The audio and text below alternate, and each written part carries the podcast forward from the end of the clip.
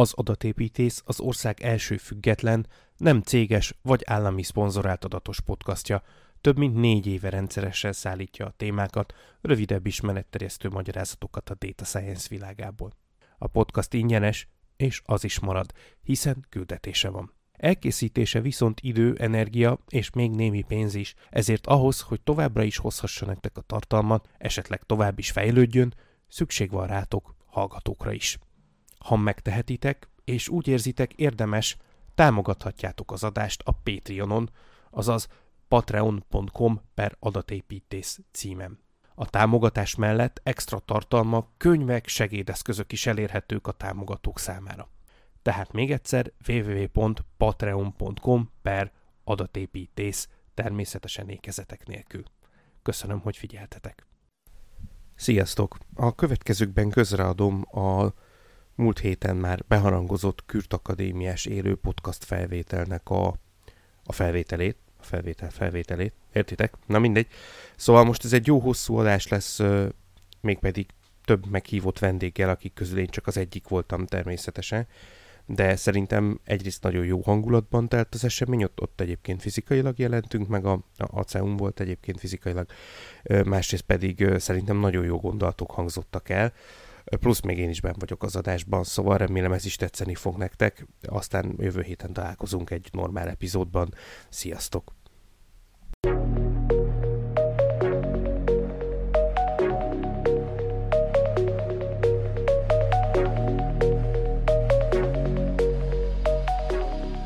Sziasztok! Amíg itt a vendégeink megtalálják a helyüket, hogy ki hova szeretne ülni, addig üdvözöllek itt benneteket. Nagy Rácz István vagyok, a Kürt Akadémia Data Science képzésének a képzésvezetője és a ma este házigazdája. Üdvözöllek benneteket itt személyesen is, és üdvözlöm a, azokat is, akik az online térből követnek minket, ők is vannak jó páran.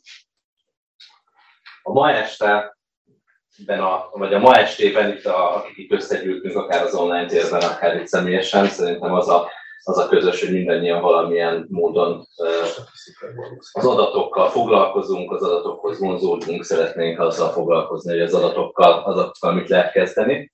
És a mai este az arról fog szólni, hogy meghívtunk ide négy olyan szakértőt, akik az adatokkal elég régóta foglalkoznak, hogy meséljenek egy picit erről a világról, mint az adatok szakértőinek a belső világáról, és kérdésekre keressük majd a választ, hogy így hogyan lehet ebbe a, ebbe a szakmába bele tanulni, belekerülni, hogyan, mi kell ahhoz, hogy valaki data scientist legyen, mi ennek az egész területnek a múltja, jelene, jövője.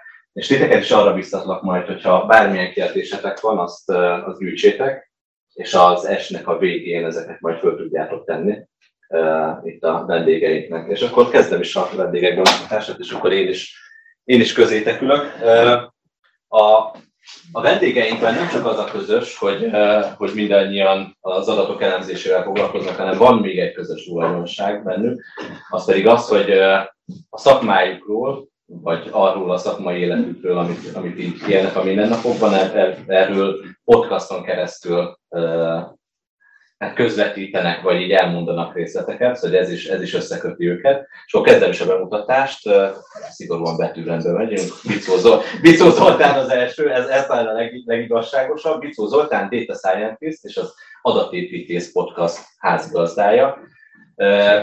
Róla annyit, annyit érdemes még tudni, megpróbálok mindenkit itt elhelyezni, csak hogy majd így a válaszok kapcsán is így tudjátok ez a dologhoz kötni. Ő tanácsadó világból érkezett, és már akkor is az adatokkal szeretett foglalkozni, de egyszer csak éles kanyarral teljesen ebbe az irányba fordította a szakmai pályafutását, és most már data science projekteket kivitelez, mint tanácsadó és mint megvalósító. Következő Kovács Gyula, ő adatkommunikációs tréner. Egyébként mondjuk azt, hogy data scientist, ezt majd még így kifejtjük, hogy ez nem volt, nem biztos, hogy mindig így volt, hogy mindig így, így hívta magát. Nagyon régóta a szakmában van, nagyon, nagyon sok helyen, sok helyről meg, meg tapasztalta ezt a területet. Volt tanácsadó cégben, volt, ült bent nagyvállalatnál, mint itt a Science vezető, ült az üzlet közelében, szóval nagyon-nagyon sok helyről ült termékfejlesztési cégben, ahol megoldást hoztak létre, ami adatalapon működött, és most pedig jó pár éve azzal foglalkozik, hogy a data science-ben tevékenykedő, a data science foglalkozó embereket próbálja meg kócsolni, hogy ők üzletileg jobb data scientistek legyenek. Talán, talán ez, a, ez, ez a legjobb összefoglaló róla. Körvendi György a következő vendégünk. Ők mindketten egyébként a Láncreakció podcastban hallhatóak. Ők a, a, a házgazdák közül ketten, akik a Láncreakció podcastban egyébként az adatokról, a mesterséges intelligenciáról, a data science-ről mesélnek, és egyébként Gyuriról, hogy akkor őt is bemutassam, hogy a Clementine Consulting vezetője. Clementine Consulting egy tanácsadó és adatalapú termékeket forgalmazó cég. Gyuri is azért már régóta koptatja a data scientist padsorokat, de akkor majd erről még beszélünk, hogy ez nem volt mindig így. Egy picit furcsa is így data scientistként bemutatni magunkat, meg őket, mert nem, régen nem így mutatkoztunk be furcsa módon, hogy mi data scientistek vagyunk.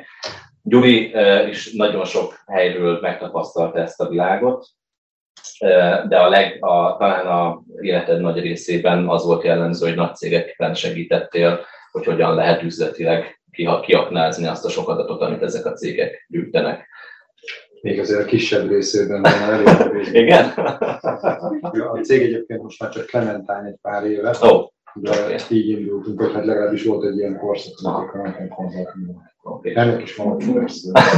Ezt, hogy akkor kifejtjük. És végül, de nem utolsó sorban az utolsó vendégünk, Mester Tomi, Mester Tamás, de csak Tomiként szoktuk hivatkozni. Ő a Business Boys podcastból ismerhetitek sokan. Egyébként Tomi is data scientist, a Preziben, az adatlaborban és az izetl edződött, mint, a, mint data scientist, majd most már hány éve?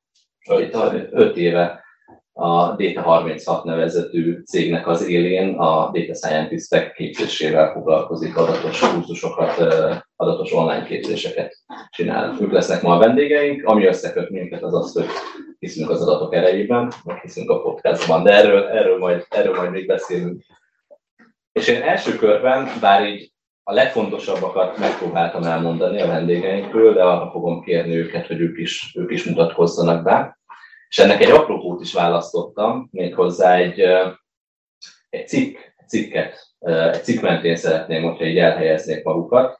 Ez a cikk, ez legalábbis az én ilyen eredet történetemben eléggé fontos helyen van, és nagyon kíváncsi vagyok, hogy ők erről a cikkről mit gondolnak. És el is mondom, hogy mi ez a cikk. 2012-ben, szóval immáron 10 éve megjelent a Harvard Business Review-ban egy cikk, ami arról szólt, hogy a data scientist a legszexibb szakma a 21. században. Ez így magyarul eléggé béna kimondani, angolul egy kicsivel, kicsivel jó. És arra az lenne az első kérdésem hozzátok, hogy ezt a cikket annak idején olvastátok el, vagy csak, vagy csak utólag találkoztatok ezzel a cikkel, és akármikor is olvastátok, de úgy mi, mi volt bennetek az első gondolat, ami, ami így felötlött ennek a cikknek a kapcsán?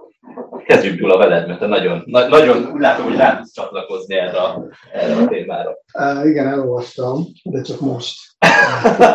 ezt, ezt a cikket nem ismertem. Ott a polcodon. a bakancslistán. Ez a cikk tíz évvel ezelőtt jelent meg, és ha egy szóban kéne összefoglalnom, vagy mi az a szó, ami a cikkről eszembe jut, az a lelkesedés. Tehát talán akkor kezdődött ez a szó terjedni a data scientist, régebben mi másról hívtuk, és egy nagyon lelkes cikket lehet olvasni. Egyébként csak kíváncsiságból kikopisztam a Word hogy lássam hány oldalas, hét oldalas, nem tudom hány, hány ezer szó, betű, tehát ilyen végtelen sok dolgot írt a magáról, hogy mi lesz, és egy olyan pillanatát fogta meg a data science-nek, ami talán ahhoz fogható, mint mondjuk nem tudom, így gondolkoztam a itt vannak nagyon fiatalok, de azért a többség tudja, hogy milyen volt a rendszerváltás, amikor leomlott a berlini fal, és akkor mindenki úgy hitte, hogy egy új világ kezdődik, és ilyen nagyon pozitív energia volt az egész világban, és ennél a cikknél is azt éreztem, hogy úristen, most jön valami új, valami, ami egyébként baromi nem volt már akkor új, uh-huh. de leírt egy olyan embert, a, ami egyébként nem létezik, tehát utána ezen, mert vagy vagyunk fognak szoktuk hívni, ezt a Super Data Scientist vagy unikornisnak, de akkor hittünk benne, hogy van lesz egy olyan elemző, aki tud adatokat feldolgozni, tisztítani, elemezni, big data, prezentálni, kommunikálni üzleti szakértőt, mindent tud. És ez egy ilyen fantasztikus, szexi valami lesz, hogy majd ilyen, ilyen szakmák lesznek, és terjedni fog a vállalati kultúrán belül. És jó volt elolvasni. Jó volt látni, hogy volt ez a nagyon naív, ne, én, ne, ez másik szó, eszembe volt ez a nagyon naív flash állapot, hogy na most ez, ez tényleg, aki ezt elolvassa, az úgy döntött, hogy azonnal beiratkozik egy akadémiára, és el, ugye szólt, hogy nem volt akkor még képzés. Tehát, hogy, hogy egy ilyen, a, ez az amatőr státusz, hogy mindenki valamit gondolt róla, de megemlítette a cikk is, hogy akkor nem volt egy komoly képzése a data science-nek, de majd lesz természetesen, úgyhogy nem akarom leütni a poént, de ez a cikk egy olyan pillanatot fogalmazott meg, amit én egyébként korábban jóval tíz évvel korábban éltem át, amikor én kezdtem a szakmát, csak akkor data miningnak hívták, és ugyanezt el lehetett mondani akkor erre. Zoli, te olvastad a cikket akkor, amikor megjelent? Szerintem én egy vagy két évvel később olvastam a cikket. Nekem a feleségem küldte el, hogy humorizáljon ezen a magyarul hülyén, angolul is közepesen hülyén hangzó ezen a sexiest kifejezésen. Úgyhogy igen, én olvastam, mm-hmm. én osztom, amit mondtál. Szerintem nagyon jó ez a berlini fal hasonlat különben, mert azért a berlini fal leomlása tényleg egy nagyon jelentőségteljes dolog volt. Ugyanakkor, ha repülőről nézzük Németországot éjszaka, akkor nagyon jól látjuk, mert az egyik felén más a közvilágítás színe, mint a másikon. Tehát bizonyos szempontból még megvan Kelet-Berlin, vagy hát Kelet-Németország jobban mondva, nem csak Berlin. Lehet, hogy Berlinben ez is igaz, azt nem tudom, de Németország még igaz. És szerintem ez egy nagyon jó hasonlat volt, mert bizonyos szempontból úgymond nem történt semmi, vagy hát így megvannak azok a jelek, amik mentén ez meg lehet kérdőjelezni, hogy ez tényleg így van-e. Ugyanakkor meg azért az tényleg egy valami volt ott, azért egy fontos dolog történt, úgyhogy nekem tökéletes most az hasonlat, amit mondtál. Uh-huh. Nekem viszont ez a személyes élményem van a cikkről, hogy a feleségem küldte.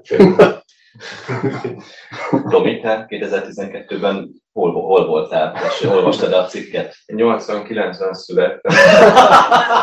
A rendszerváltás mert nem sokat tapasztaltam belőle, és 2012-ben, akkor megszület, megszületett a cikk, akkor kezdtem gyakornokként a Prezident adatelemzést, szóval akkor se sokat tapasztaltam abból sem, hát beleszülettem akkor ezek szerint már a, a data scientist korszakba, de ne, én nem tudtam, hogy, vagy nem, nem olvastam akkor a cikket, meg évekkel később kezdtem el ezt a kifejezést is használni Aha. egyáltalán, a data scientist, és annak utána olvastam még akkor, hogy ezt aki írta a cikket, a DJ Patil, igen. DJ Patil, meg egy barátja kevésbé híres, azt, igen. igen, hogy ő találta ki ezt az egész kifejezést, és azt hiszem valami olyasmi volt a háttérsztoriban, lehet, hogy ez csak városi legenda, hogy fel akartak venni statisztikusokat egy céghez, de ez nem volt elég szexi.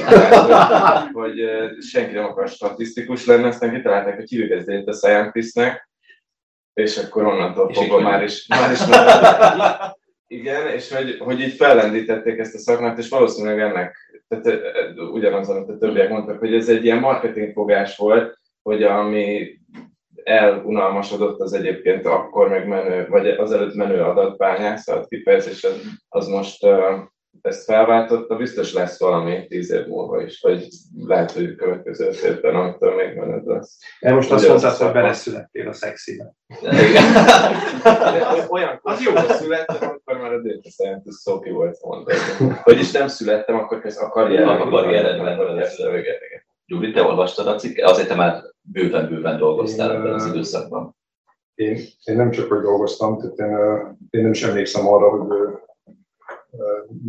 de egyébként biztosan találkoztam cikkel, de, de nem nincs róla igazából mm-hmm. élményem, tehát hogyha mit tudom én a Berlin falról, vagy a, a, a New tornyoknak a leomlását kérdezett, akkor meg tudom mondani, hogy ültem, melyik irodában, és mit elemeztem éppen. Viszont, viszont erről már nekem nincsen ilyen, és különösen nekem a, hát eleve meg kell köszönnöm a, a témafelvetést, mert nekem semmi más ilyen hazavitelem nincsen innen, csak az, hogy kiderült, kiderült hogy ki a hibás, hogy ki a felelős ezért a szexizmus érve. akkor, az már, akkor az már tök jó. Tehát akkor ezek szerint ők. Tök jó.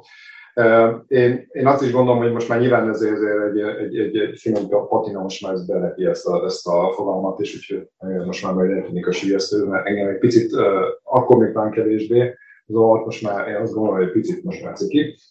De, de azt egyébként, tehát azt én értem, azt a fajta lelkesedést, ami a, a cikkből kicsendül, az más kérdés, hogy én életkoromnál fogom már mondjuk egy tíz évvel ezen már túl voltam, de emlékszem azért még mai napig ezekre az időkre, biztos, is, amikor még, még az ember így közelített az adatokhoz, hogy ezzel a fajta ezzel a fajta ilyen, ilyen kicsit talán ilyen pozitív simának, vagy mhm. mondható ilyen, ilyen típusú lelkesedéssel.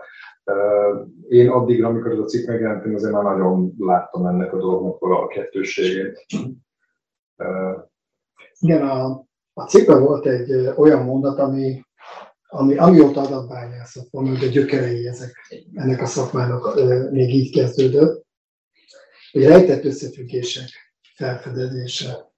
És ez is egy lelkes mondat, és pont az jutott eszem, amikor jöttem ide, hogy megkérdezem a hallgatóságot, meg titeket, hogy vala az életben találta már valaki rejtett összefüggést adatok között. Mert ez annyira jól hangzik, de valójában szerintem ilyet nem nagyon élünk át. Ez egy ilyen nagyon jó marketing szó, de amikor mondjuk dolgozunk, és mondjuk csinálunk egy fekete doboz modellt, az nem rejtett összefüggés, és hogy ezek azok a hívószavok, amire rengeteg ember bejön, mint data scientist, de valójában, amikor csinálják az emberek, én, én elkezdtem gondolkozni, és szerintem én még rejtett összefüggés nem találtam. Ez érdekes, majd erre visszatérünk. Picit meséljetek egy arról, hogy honnan, honnan jöttetek, akár a data science, akár az adatbányászat, akár, a, akár hogy is hívjuk, az AI, a big data, mindennek hívtuk már ezt, hogy erre a területre honnan, honnan érkeztetek, szóval mi a, mi a hátteretek, és hogy miért, miért csöppentetek bele. Gyuri? Én fizikusként végeztem az eltén, úgyhogy nekem ez a cikk az ilyen szempontból érdekes, ott hogy visszaköszöntőt elmondom mindenki fizikusnak a cikkbe. Egyébként ezt nem tartom szerencsésnek különösebben, Aha. és uh, most volt egy karriernap az eltén, most talán két hete, és uh, ott így uh, kellett beszélni mm-hmm. erről, hogy uh, ki hol keveredett egyrészt, másrészt uh, hát így a fiatalokat agitálni, hogy így uh, mit kezdhetnek a diplomájukkal, és hát én arra bátorítottam őket, hogy keressenek valami rendes fizikus tevékenységet. Egyébként azt gondolom, hogy van ennek egy nimbusza valóban, hogy, hogy ez miért érdekes az, hogy az ember ilyen háttérrel, és akkor ott mit, mit tud kezdeni, ez tök fontos, egyébként ez is lehet, ezek, ezek mind ülnek. De, de azért azt gondolom, hogy, hogy azért az adattudomány az, az meg sok, nagyon sok helyről megközelíthető, de azért valljuk be, azért, azért ezen a területen a belépési küszöb az, azért az relatív alacsony. Mm. Tehát, hogyha, tehát számos olyan szakma van, amit azért az, csak ahhoz, hogy egy diplomázusok, mhm. azért, azért mm. ott, ott éveket kell tanulnom. Hát éppen tudom, hogy hány olyan adat, vagy adatbányász, vagy data scientist van, aki nem tudom, három év után kap engedélyt arra, hogy futtasson egy algoritmus. Mm. Tehát ez nem jellemző. Mm. Meg nem is, nem is az a logikája, tehát, hogy, hogy tehát ez egy sokkal, természetesen sokkal közelebb, mm. jobban megközelíthető a dolog. Az is igaz, hogy vannak mélységei is, sőt, egészen komoly mélységei vannak, csak mondjuk azok, azzal a matematikával, ami még az algoritmikus háttér mögött van, azért nagyon kevesen foglalkozik mm-hmm. valójában. Uh, én, én meg pont a másik oldalát uh, hangsúlyoznám ki a data science-nek. Én uh, teljesen vakvéletlen sorozata lett, hogy én adatbányász lettem, egy repülőtéri találkozó, én programtervező matematikus voltam, ott a repülőtéren magyarázták el, hogy mi ez, és öt perc alatt elmondták, hogy mi az, és azóta én fanatikus adatbányász vagyok.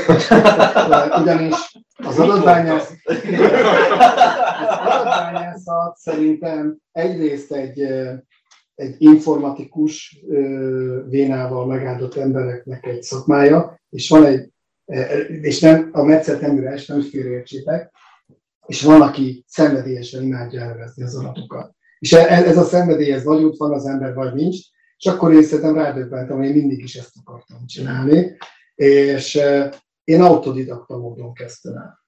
csinálni, és hosszú évek alatt ragadt rám egy csomó minden dolog. De ami ha űzött hajtott, az, az a szenvedély, amikor valamit megtalálunk. Tehát most mondhatjátok, hogy ellenmondás vagyunk, de majd ki fogom fejteni, hogyha lesz rá lehetőség. Tehát a, a, a, a, én ezt a végletet képviselem, ami nem szakma, hanem bizonyos tekintetben jobban bele gondolok, ez a hobbi. Uh-huh. És szerintem nagyon sokan ezért csinálják. De annak el jól fizet ez a szakma, de, de ha valaki ráérez erre a flow állapotra, akkor, akkor nem tud lejönni a szerve.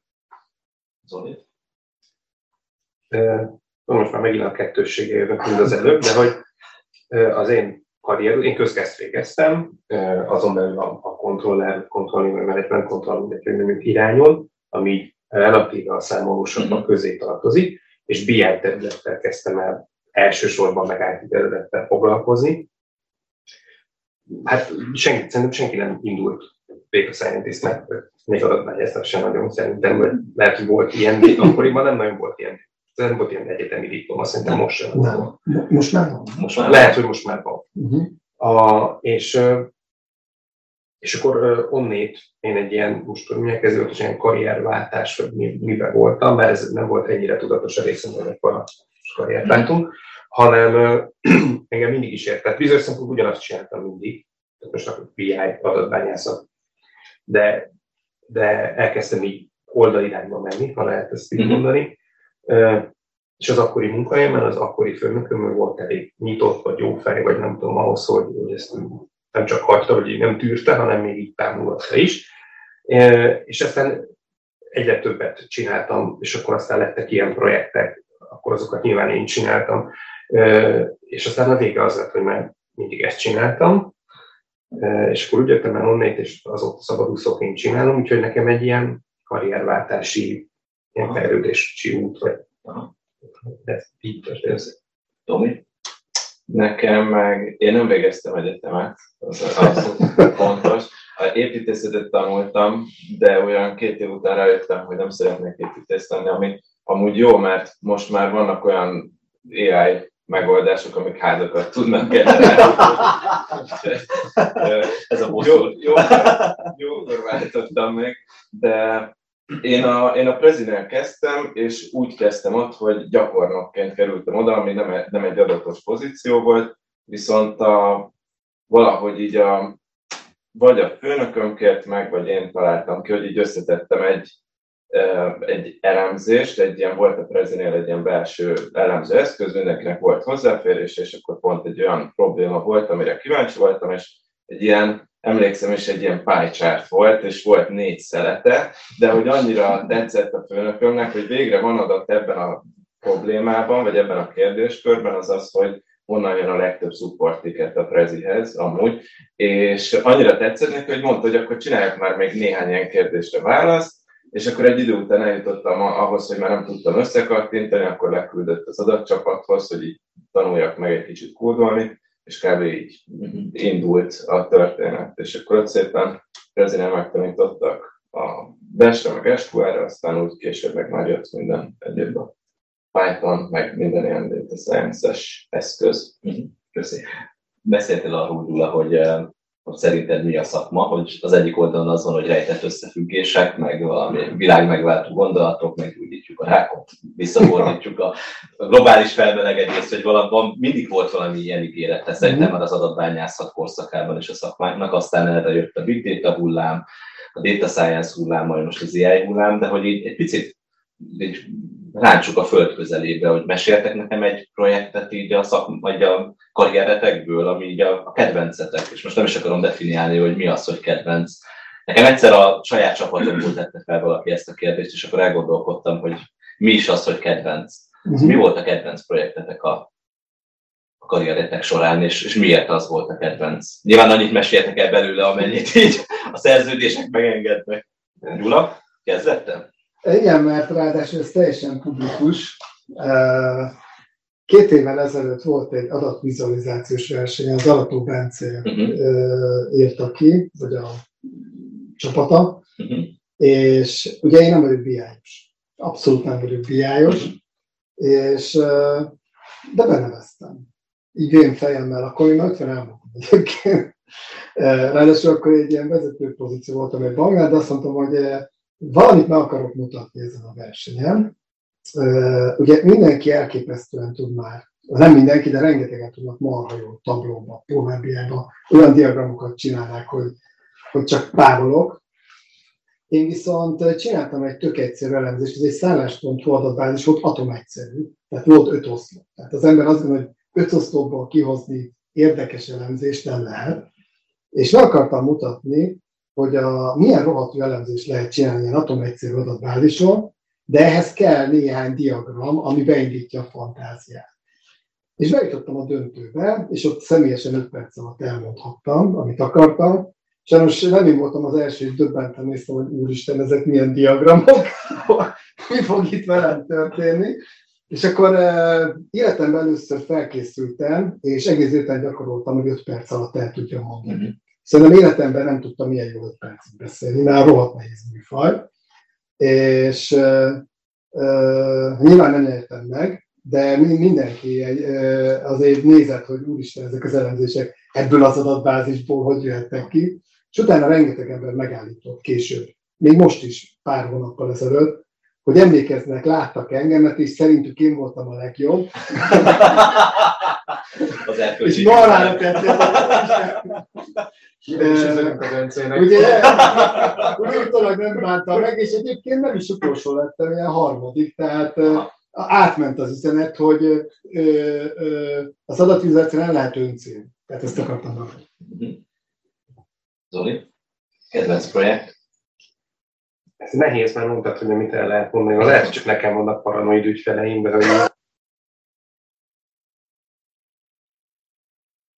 de majd próbálom ilyen virágni. Egy, egy nagy magyar olajipari vállalat. Nem, nem, nem, nem imádom ezeket az ilyen De nem, ez egy, ez egy streaming szolgáltató cég volt, még most is, csak a projekt már véget ért. És uh, ott dolgoztunk, uh, nem egyedül csoportban voltam, természetesen egy, majdnem egy éve. És uh, nekem azért volt a, és egy picit reflektáltam, amit mondtál, hogy, hogy rejtett összefüggések, nekem azért volt az egyik kedvenc projektem, mert én azért nem foglalkoztam egyáltalán az ilyen filmes szakmával, mondjuk mm-hmm. így, vagy az ilyen az a média világgal, mm-hmm. és ott találtam fogyasztói szokásokkal stabilizálása olyan összefüggéseket, amiket én nem gondoltam volna, hogy léteznek, uh-huh. hogy, hogy vannak olyan fogyasztók. Mert ugye nyilván megtaláljuk azokat a fogyasztói csoportokat, amit mindenki tud, tehát hogy vannak, akik gyerekek vannak, hogy nyilván ott több a mese, meg a rajzszín, ez oké, okay, tehát hogy ezzel nem mondtunk semmi különlegeset, de hogy Na, most itt meg kell kérdezem, hogy ez milyen besorolású ez a mai adás. Hogy... nem nézik 16 év alattiak. Nem, nem az, mert tudom. Nem, nem, nem tudod, ez nem, az, ez nem egy magyar, nem egy magyar Érdem, nem egy magyar platform. Hát ez nem a, nem a És nem milliárdos a tulajdonosa. Mond szerintem de, de fogalmam nincs. De. Um, és hogy van egy olyan, vagy volt, azt van is egy olyan felhasználói csoport, aki kizárólag felnőtt tartalma és, és dokumentumfilmeket néz. És én nem tehát még alapján megkezdtem volna olyan, hogy van egy ilyen ember, akinek két, két dolgot szeret, ezt a kettőt. És semmi, csak azt mondom, hogy szerintem ez nekem minden áll, tehát hogy miért lenne ez? Mhm. Miért hogy neveztétek el ezt a szegmást? Azért nem tudom ti, hogy vettek el, nekem az az érzésem, hogy a, a mi szakmánkban a kreativitás, az ilyen típusú kreativitás az nem erős, tehát ö, azt hiszem ez volt a hármas. Nullától kezdtem számolni, és nem tudom hány perc beszél. Bocsánat, annyira nem jó azt A marketing osztály térdre borult előtte. jó, hát na, ezt nem azért használom. De szépen meg volt, hogy melyik melyik csak. Na. És hogy ez például számomra legalábbis ez egy rejtett összefüggés mm-hmm. volt, hogy, hogy van valami egymáshoz valahogy valamiért emberek egy részében ez a két dolog így kötődik, mint a... Nem tudom, nem, megmagyarázni ugye nem tudom ebből, Aha. De hogy ez egy... Pedig azt hittem, hogy lesz ilyen, mint a sör felenkalna, hogy, hogy mosinos üszpolyér, mosinos nem, nem mentünk ilyen szinten utána, mert ugye ez itt az üzleti cél, az nem kellett, hogy értsük, csak Aha. kellett tudjuk, hogy, hogy őket akkor hogy szolgáljuk és Aha. mivel. mert ugye voltak ilyen üzleti szabályok is, hogy különösen az ilyen, ilyen felnőtt tartalmaknál, hogy ezt hogy lehet, tehát leginkább sehogy nem szabad uh-huh. kiajánlani, ugye, mert abból lehet probléma, hogyha uh-huh. otthon valaki elindítja a neked javasolt tartalom, és 49 óra így kirakott, hogy nyomás.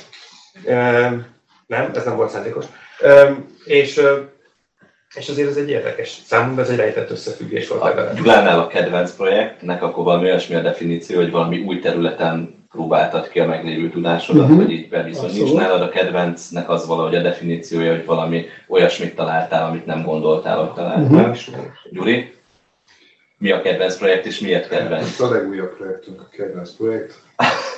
Erről persze viszonylag keveset mondhatok, de eleve ez nem egy klasszikus ilyen adat, vagy tudományi projekt, már más jellegű egy picit, vagy hát sok képi tanulási dolgot tartalmaz egyébként. Egy, egy virtuális asszisztenst fejlesztettünk, meg mm-hmm. most már hamarosan, most már tesztüzem van.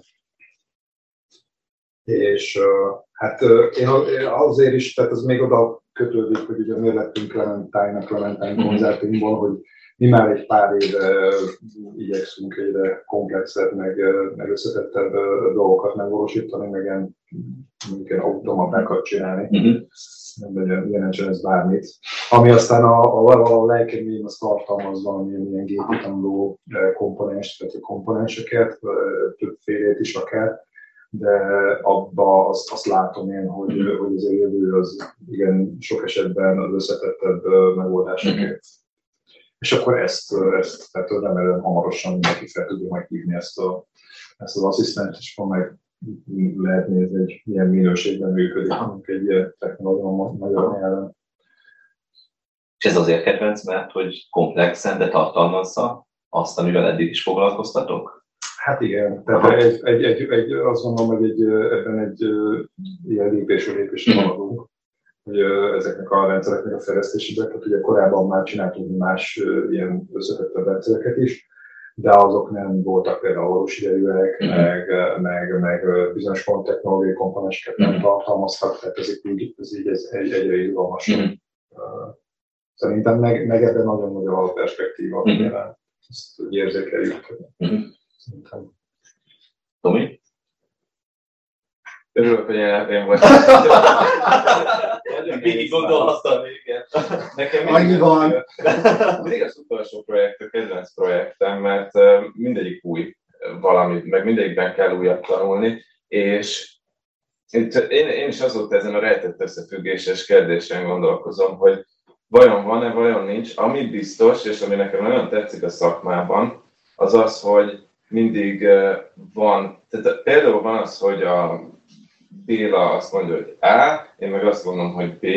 Ez mindkettőnknek van egy hipotézis, és valamelyik logikusnak tűnik ilyen, tehát hogy érzi mindenki, hogy ez a logikus, és azok az izgalmas projektek, amikor kiderül, hogy a nem logikus dolog, a, ami egyébként a nyerő. Ugye itt is, amit mm-hmm. a, a Zoli mondott, az is egy, egy hasonló példa, és akkor azt most ezt nem tudom, hogy ez rejtett összefüggés, vagy nem, azért nem olyan, tehát nem egy detektív regény az tényes való, viszont, viszont maga az, hogy így valami így átkattan, és akkor utólag már amúgy tök logikusnak tűnik, az, az, az nekem nagyon tetszik bennem, és ez kb. minden projektben van ilyen. A, még te mondtad István azt nekem kb. 3-4 éve, hogy a projektek 90%-a az olyan találások 90%-a, hogy, hogy ilyen egyértelmű dolgokat találtok. Az 5% olyan, hogy igazából a, lehet, hogy valami félrement az adatban, és nem is igaz, de a maradék 5% az meg lehet ilyen game changer, meg az igazi arany, és hogy azt megtalálni a projektben, az a, az a kívás, és akkor hát mondhatjuk azt, hogy rejtett összefüggés, de igen, talán kicsit túlzásra.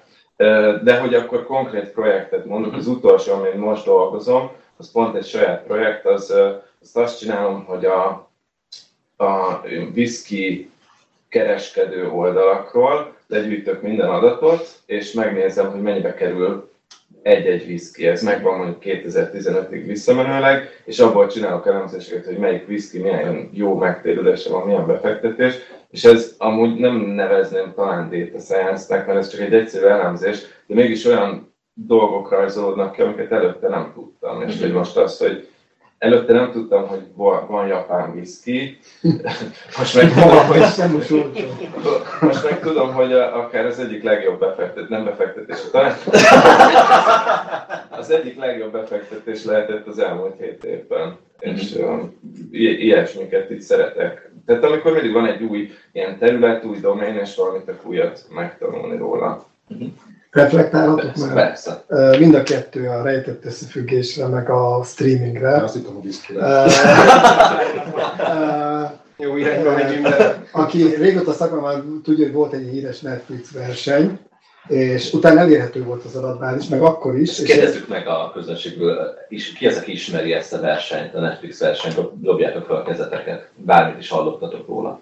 Akkor szerintem mondjuk el, mert Mondd el. A Netflix verseny az arról szólt, fú, ez nem is tudom, mikor volt, szerintem 2008. 2008.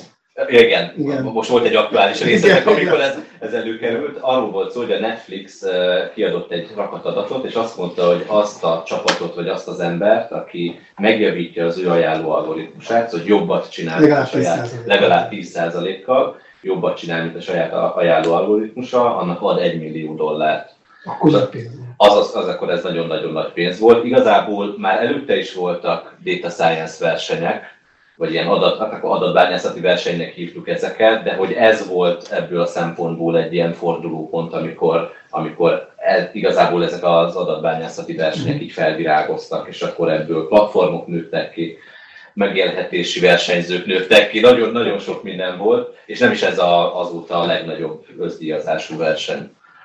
És akkor Na és akkor Kovács Gyula letöltött ezt az adatot, akkor éppen ilyen hálózatelmélettel foglalkoztam, és kíváncsi voltam, hogy ilyen gráfokkal mit tudok kihozni ebből az adatbázisból, és akkor nagyon szépen felvezettem ilyen gráfot, és akkor klasztereztem, és gyönyörű klaszterek kijöttek, és a címek alapján láttam, hogy ez zseniális elemzés volt, mert egy találtam egy olyan klaszter, csupa, minden, minden filmcíme benne volt, hogy zombi. Álmondom, hát akkor megvan ez a, ezeket ezért érzik egy másik, ilyen kung fu, meg micsoda. A harmadik, ránéztem, és nagyon gyorsan rájöttem, hogy Bollywood. Tehát csak és volt egy szegmens istenérségükben a cím alapján, hogy ezeket mi köti össze. Ugye az alapján csinálnak azt tereket, hogy akkor kerültek össze egy filmek, ha ö, emberek nagy valószínűséggel, ha egyiket nézik, akkor a másikat is nézték. És miért kerültek ezek a filmek? És akkor elkezdtem nézni a filmborítókat ezeknek a filmeknek, fogalmam nem volt, és itt jön az, hogy mi a rejtett összefüggés, mi nem. És az elsőnél, hm, másodiknál, hm, harmadiknál elárulom, mindegyiknél két férfi olyan nagyon intimen nézett egymásra. Ez kötötte őket össze, és nyilván én tudtam volna, hogy ezek egy bizonyos körnek készülnek, akkor nem rejtett összefüggés, de így hát neked, neked rejtett, neked rejtett összefüggés volt, igen. Ez, ez, ez érdekes. És ez, csak azért reflektálok, mert nagyon sokszor azért beleessünk ebbe a hibába, hogy berohanunk a szakértőhöz, hogy találtunk valamit, és azt mondjuk, hogy ezt nőtt éve tudja. Tehát ami nekünk rejtett, az, az nem biztos, hogy a szakértőnk is rejtett. De csak van olyan, hogy, hogy senki nem tudja. Igen, igen. Ezt mondom, hogy ki érte át. Volt, de igen. Sőt, sőt én, én, azt gondolom, hogy a rejtett összefüggés, és ebben a szempontból most én is reflektálok erre a dologra, szerintem a rejtett összefüggés az, amikor találsz valami olyat, aminek az ellenkezőjét gondolták a szakértők. Igen. És hogy ilyen, ilyen, ilyen pillanat azért nekem már ugye a karrierem során rengetegszer, hát nem, nem rengetegszer, de azért már sokszor volt, és ez, ez mindig egy ilyen ez ugyanaz, takadás, nem, ez nem igaz, hogy itt minden, minden, minden státuszon átmegyünk, majd a végén kiderül, hogy itt tényleg valami, valahogy máshogy működik a világ, mint hogy a, mint hogy a szakértő gondolta. Szerintem ez, nekem ez a rejtett, rejtett összefüggés. Kicsit kacsintsunk ki ehhez a másik dologhoz, ami összeköt benneteket, a podcasthoz, hogy mindannyian podcastoltok, hogy honnan, honnan csöppentetek bele ebbe a világba, és hogy így a szakmátokkal van-e, van-e a szakmátokhoz közelsz ehhez a, ehhez a dologhoz, hogy ti podcastoltok. A szakmátokról podcastoltok, nem arról podcastoltok. És egy, egy, itt megint egy gonosz kérdés lesz, így mondjatok egy részt, amit, amit szerintetek így visszahallgatnátok mondjuk öt év múlva, mert valami olyan van benne, ami érdekelne benneteket. Én, feladám olvastam, tehát az első biznisz, uh, amit hallgattam, az a Business Boys volt. Úgyhogy én ott tudtam meg, hogy mi ez a podcast. Mi, mi, mi derülnek ki? Már, már, még mindig hallgatod? Sőt, indítottak egy saját. Akkor Tomi kezdte. Honnan jött az ötlet, szakmához van-e köze, és egy, egy, egy részt? Nincs köze a szakmához, de most jön ki a Data Science karrierek mini sorozat, négy interjú, négy Data Science szakemberrel. Nem, én, én a, a podcastet az két barátommal csinálom, és alapvetően én vállalkozóként csinálom a, a, a Data Science business-t is, mm. és akkor arról beszélgettünk, hogy hogy alakul ez a vállalkozói útunk. Most már azért elég sok irányba elmentünk, vannak vendégek, de alapvetően ez egy vállalkozói podcast, talán a, a legnagyobb, vagy leghallgatottabbak között van itthon most már, de ilyen négy és fél éve indítottuk, és akkor azóta töretlenül két hetente kijön egy rész, és, és erről beszélgetünk. Néha kikacsintok Data Science irányba, ugye ez a karrieres, ezt tavaly is csináltam, veletek is csináltunk, ugye Csabával, a kollégától interjút a Data Science-ről, és így, így néha-néha feljön, de nem az a fő téma, azok inkább ilyen extra részek, úgyhogy én inkább, hogyha a Data Science podcastet akarok mhm. fogyasztani, akkor a kollégák adásait hallgatom. Én is hallgatok benneteket, azt mondom, hogy a 104. résznél tartozom. Akkor nem vagy lemaradós. Emelj ki egyet. Emeljek ki egy részt? Egy részt, az uh, gonosz kérdés, tudom. Igen. Hát azt hittem, hogy ez a karrieressel lesz már kilőttem, de akkor uh, mint ajánljak, mint ajánljak. Uh, jó legyen az interjú veletek. Ja. Visszadobtam a labdát, de az a, talán a közönségnek itt most az a legrelevánsabb rész, ugye ott az, az arról szól, hogy ti mit csináltok, Aha. és arról pont nincs szó úgyhogy kiegészítőként ezt meg tudjátok hallgatni, hogy egy Data Science ügynökség mivel foglalkozik. De bocsánat, mondok belőle egy sztorit, hogy a, az Istvánéknak az első nagy marketing húzása, amivel a az nem biztos, hogy a DM labot ezzel robbantottátok be, de ezt megjegyeztem, az az volt, hogy a startlapon ők csinálták meg az adatbányászat.lap.hu-t. Az, hogy mi az, hogy startlap? Ez beszek mindenki sor. Igen, igen, igen, volt egy ilyen marketing húzásuk, igen. De ez teljesen valid, igen, igen, rótek. Köszi. Zoli? Az adatépítés podcast, hol, hol indult? Hát az adatépítés podcast az úgy indult, hogy amikor nekem volt ez a oldalazó, ilyen meanderező karrierváltásom, akkor, akkor én nagyon sok podcastet hallgattam. Persze ezek zömmel nem, ezek kivétel nélkül amerikaiak voltak, uh-huh. mert hát nem volt más akkor még a témában, és nekem személy szerint sokat segítettek. Uh-huh. És szerettem volna magyar podcastet is hallgatni, de nem volt, akkor, akkor még senkinek nem volt Magyarországon podcastje, mármint, hogy Data Science podcast. Podcast is sok volt akkor még Magyarországon sem. Ez mikor volt? Hát ez a 2010 2000, nem tudom, nagyon, hát amikor ezt én éreztem, az olyan, olyan 8 éve volt körülbelül. És akkor, akkor vártam, hogy legyen, és nem lett, és akkor egy, egyik nap rájöttem, hogy akkor csinálni. És akkor csináltam egy, egy, és akkor ez lett az első Data Science Podcast, az adatépítés, és ez tényleg egy ilyen küldetés tudat volt benne a részemről. Mm-hmm. Emiatt az első három évig ezt ilyen teljes anonimitásba csináltam, és aztán egy ilyen banális véletlen folytán belül ki igazából, hogy ki van mögött, és onnétól mely lehetett tudni. És ennyi az adatépítés. És emiatt, hogy most már a podcast nem is tudom hány éve, a, a, nem tudom, nagyon sok éve megy, ezért abszolút nem tudok kiemelni egy epizódot, mert több mint 200 epizód van, és nem tudok így egyet kiemelni. Van olyan, amit, amit újra hallgattál? Jóval azután, szóval nem azért, mert meg kellett vágni, vagy a vágást ellenőrizte. Egy, egy sincs. Sosem hallgatom újra. Nem. Hát ugye mire kimegy adásba, addigra biztos, hogy háromszor hallom. Aha.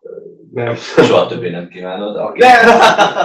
Így is de nem, nem hallgattam még sosem. Meg ugye a, ez valószínűleg az is hozzátartozik, hogy ugye az én podcastemben az esetek túlnyomó többségében én vagyok hallható, és magát az ember nem tudom, és én nem szoktam hallgatni. Hallgatni, képen sem nézem, tehát hogy nem tudom, sosem hallgattam még vissza. Gyuri, Lánci akció az hogy indult, miért hogy indult? indult? Miért indult? Hát uh, igazából voltak nekünk mindenféle terveink, uh, például a blog indításra már sokkal korábban, mert az egy korábbi generáció, nektek is, te is tudsz. És azt hiszem, hogy azokat a fajta ami problémákat, amik a blog működtetésével, fenntartásával van, ami szerintem ti is tudjátok, azokat kicsit így bele is láttam, és aztán ezért aztán sose került erre sor. Aztán amúgy meg azt vettük észre, hogy így Gyulával is, meg, meg több kollégával is, hogyha találkozunk, akkor úgy, igen, ahogy össze meg is örökítettük a kávégép mellett, ott elég jól el tudunk beszélgetni, és azt gondoltuk, hogy ez adott esetben érdemes, érdekes lehet, és nem is talán annyira mondjuk a tényközés jellege miatt, hanem inkább a véleményformálás miatt. Tehát azt éreztem én, hogy, és azt hiszem, hogy talán egyet értünk, hogy a, hogy, a, hogy itt azért a, a tendenciákról, a folyamatokról, a, az újdonságokról azért, azért nem baj, hogyha többféle vélemény vagy, vagy adott esetben egy, egy reflexió elhangzik, mert mert azért nagyon sok, én, én nagyon-nagyon azt érzem, hogy úgy, úgy, úgy, úgy hiányzik néha az, hogy na tehát így. vagy, vagy, éppen, vagy, vagy éppen a, most pozitívan is meg lehet ezt fogalmazni, még ráerősíteni, ez most tényleg egy komoly ez még csak egy bullshit. Mm-hmm. Tehát ez, szerintem ez, ez uh, ilyen értelemben egyfajta felelőssége is van szerintem azoknak, akik uh, ilyesmivel régen foglalkoznak, mert mert, mert van. Tehát, akkor, akkor, akkor várhatjuk el, hogy ha egyébként én csak egy, mit tudom, egy konferencia szünetről beszélgetek valakivel, szintén régi harcostárs, és akkor beszéljük, hogy, hogy hát neked erőmivel, hát ez őrület, hát ugye. Ha senki nem mondja ki, mondjuk uh-huh. a, adott, adott témával kapcsolatban, nem reflektál uh-huh. egy kicsit így a nyilvánosságnak is, vagy legalábbis a szakmai nyilvánosságnak, akkor, akkor ez nem lesz, nem, nem kell persze ezt elfogadni, csak, csak azt gondolom, hogy ennek, ennek helye van. Uh-huh. És hogyha egy kicsit ezt én éreztem, ezt is éreztem, mint a kolléga, hogy, hogy, hogy, hogyha nem mondjuk ki, hogy, hogy nem, nem reagáljuk rá, mm-hmm. akkor, akkor nem, nem csináljuk meg mi, akkor, akkor ez nem jönnek meg. Nektek is azért már sok rész van a hátatok mögött. Neked van kedvenc? Ö, gondolkodtam, talán azért a, a domonkossal, ti domonkossal, ez egyrészt három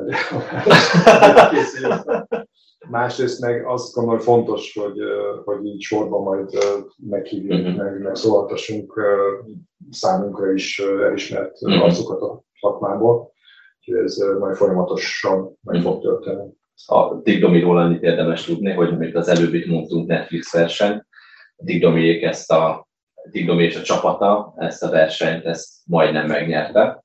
ők is, erről szerintem mesél a podcastban is, hogy már csak ezért is érdemes ezért a sztoriát meghallgatni. Majdnem elhozták az 1 millió dolláros díjat. Ugyanolyan eredményt értek el, mint az első csapat, csak azt hiszem, hogy 20 perccel később, vagy valami. Másod, én percek. Percek, percek kevesebb. És, és én viszonylag azt gondoltam, hogy tudtam azt a és, és nekem is derültek ki érdekes igen, érdekes. És azóta épített, épített igazából ebben a, ezen az iparágon belül egy saját céget, amit pont ebben az évben felvásárolt egy, egy amerikai cég. Szóval Izrael. Izrael, bocsánat, igen. Tanulságos történet. Gyula? E, igazából azért jó, hogy a Gyuri mondta, mert ez a Gyuri, ha nincs, akkor nincs podcast. Hát a Gyuri hit benne, de az első próbafelvétel után igazából szerint feladtam volna, mert biztos, biztos ismeritek, hogy magatokat, magatokat halljátok vissza a felvételről, és bort, tehát ez az én hangom. Tehát, én, én tehát nekem egy év kellett, mire meg, megkedveltem, vagy legalábbis elfogadtam a hangom. Rituálisan megsemmisítettük azt. Igen, hát azt mondjuk el, hogy a Póli felé az sokat segít nekünk, Igen. hogy a, a, a, a, a műsorvezetőnk, ő, ő, na, ő viszont az, aki viszont ő az, aki 20 éve podcastol. Mm-hmm. Ennek ilyen nagy rutinja van. És neked Gyula, mi a kedvenc rész? Nekem talán a, a, volt egy focis, uh-huh. már az nem is olyan régi, pedig belülről nem éreztem meg. Ez nem tudom, ti ezt hogy van, hogy belül hogy érzitek, és aztán utólag, amit nem éreztek olyan jól, az, az, az kívülről egész jó, és amit meg baromi jónak éreztetek, az utólag az ú, ki se kéne rakni után. Na, ezt nem éreztem meg jól. Uh-huh És utólag visszahallgatom, hogy az egész jó lett, és rá két percre kaptam üzeneteket, hogy Gyula, e- e- nagyon jók voltak, de ez nagyon nagyon. Úgyhogy e, e, nekem az. Aha. Oké. Nekem most szokott lenni a felvétel utáni depresszió. Ez most nagyon rossz lett. Aztán kitesszük, és végül is egész jó. Na. A következő kérdés az egy picit reflektálnék arra, amit mondtatok, hogy ugye egy, hoztam egy tíz évvel ezelőtti cikket, hogy mi volt. Ugye van, aki akkor kezdte a szakmáját, van, aki már benne volt, hogy azért tíz év sok idő ebben a, ebben a, ebben a szakmában, hogy sok minden történt, és hogy az lenne a kérdésem, hogy szerintetek mi az, ami, ami ez alatt a tíz év alatt nagyon nagyot változott a szakmánkban, és mi az, ami semmit nem változott. Szóval mi az, ami pont ugyanolyan, mint tíz éve. Először is uh, én most bedobnék egy ilyen provokatív állítást, hogy szerintem ilyen, hogy data science már nincs is. És ez a, ha valaki olvasta ezt a cikket, Ez van, igen, és, és így tudjuk meg. ez azért döbbenetes, mert a, a, mondjuk ki ez a cikk, ugyanaz a szerzők, tíz évvel később, egy, ha az első egy lelkes volt, ez egy kiábrándult hangvétel. Igen, annyi, annyiról van szó, hogy a, ugyanaz a szerzőpáros, a Davenport és a DJ Petil írt tíz év múlva egy cikket, azt a kérdést feszegető, hogy valóban ez még a legszexibb szakma a 21. században a, a data science, és, és akkor erre reflektál most Gyula, hogy Uh, egyrészt a cikk, a, még tíz évvel ezelőtt 7 oldalas volt, ez már csak három oldalas. Igen, És elmondta, hogy mi, mi, mi, nem, mi nem jött össze. Uh, Egyébként még ezzel kapcsolatban majd lehet, hogy mondok egy-két dolgot, de hogy reflektáljak, hogy szerintem miért nincs ez a szakma. uh-huh. Már említettem Bence nevét. Ugye Bencenek van három nagy konferenciája. A, az egyik az, az ilyen adat data engineeringnek, ez a Budapest Data. Van egy Budapest ML, Machine Learning, és van egy Budapest BI. Most én minden évben egy-kettőre elmegyek, és ö, arra jöttem rá idén, hogy már egyik se érzem magam otthon. Tehát a BI nyilván én nem vagyok BI. Bár tökre jók az előadások, meghallgatom, de nem vagyok BI. A, a data az data engineer. Tehát ott ilyen kőkemény adatfeldolgozás, azt csinálják az adatmérnökök. A machine learning az meg, már, az meg már megint egy más, mint a data science. Deep learning, deep learning, eh, egészen eh, komoly neurális ne- háló, önvezető autó, stb. De ez se az, amit mi csinálunk. Tehát gyakorlatilag kimondhatjuk azt, hogy Data Science konferencia, mint olyan nincs Magyarországon.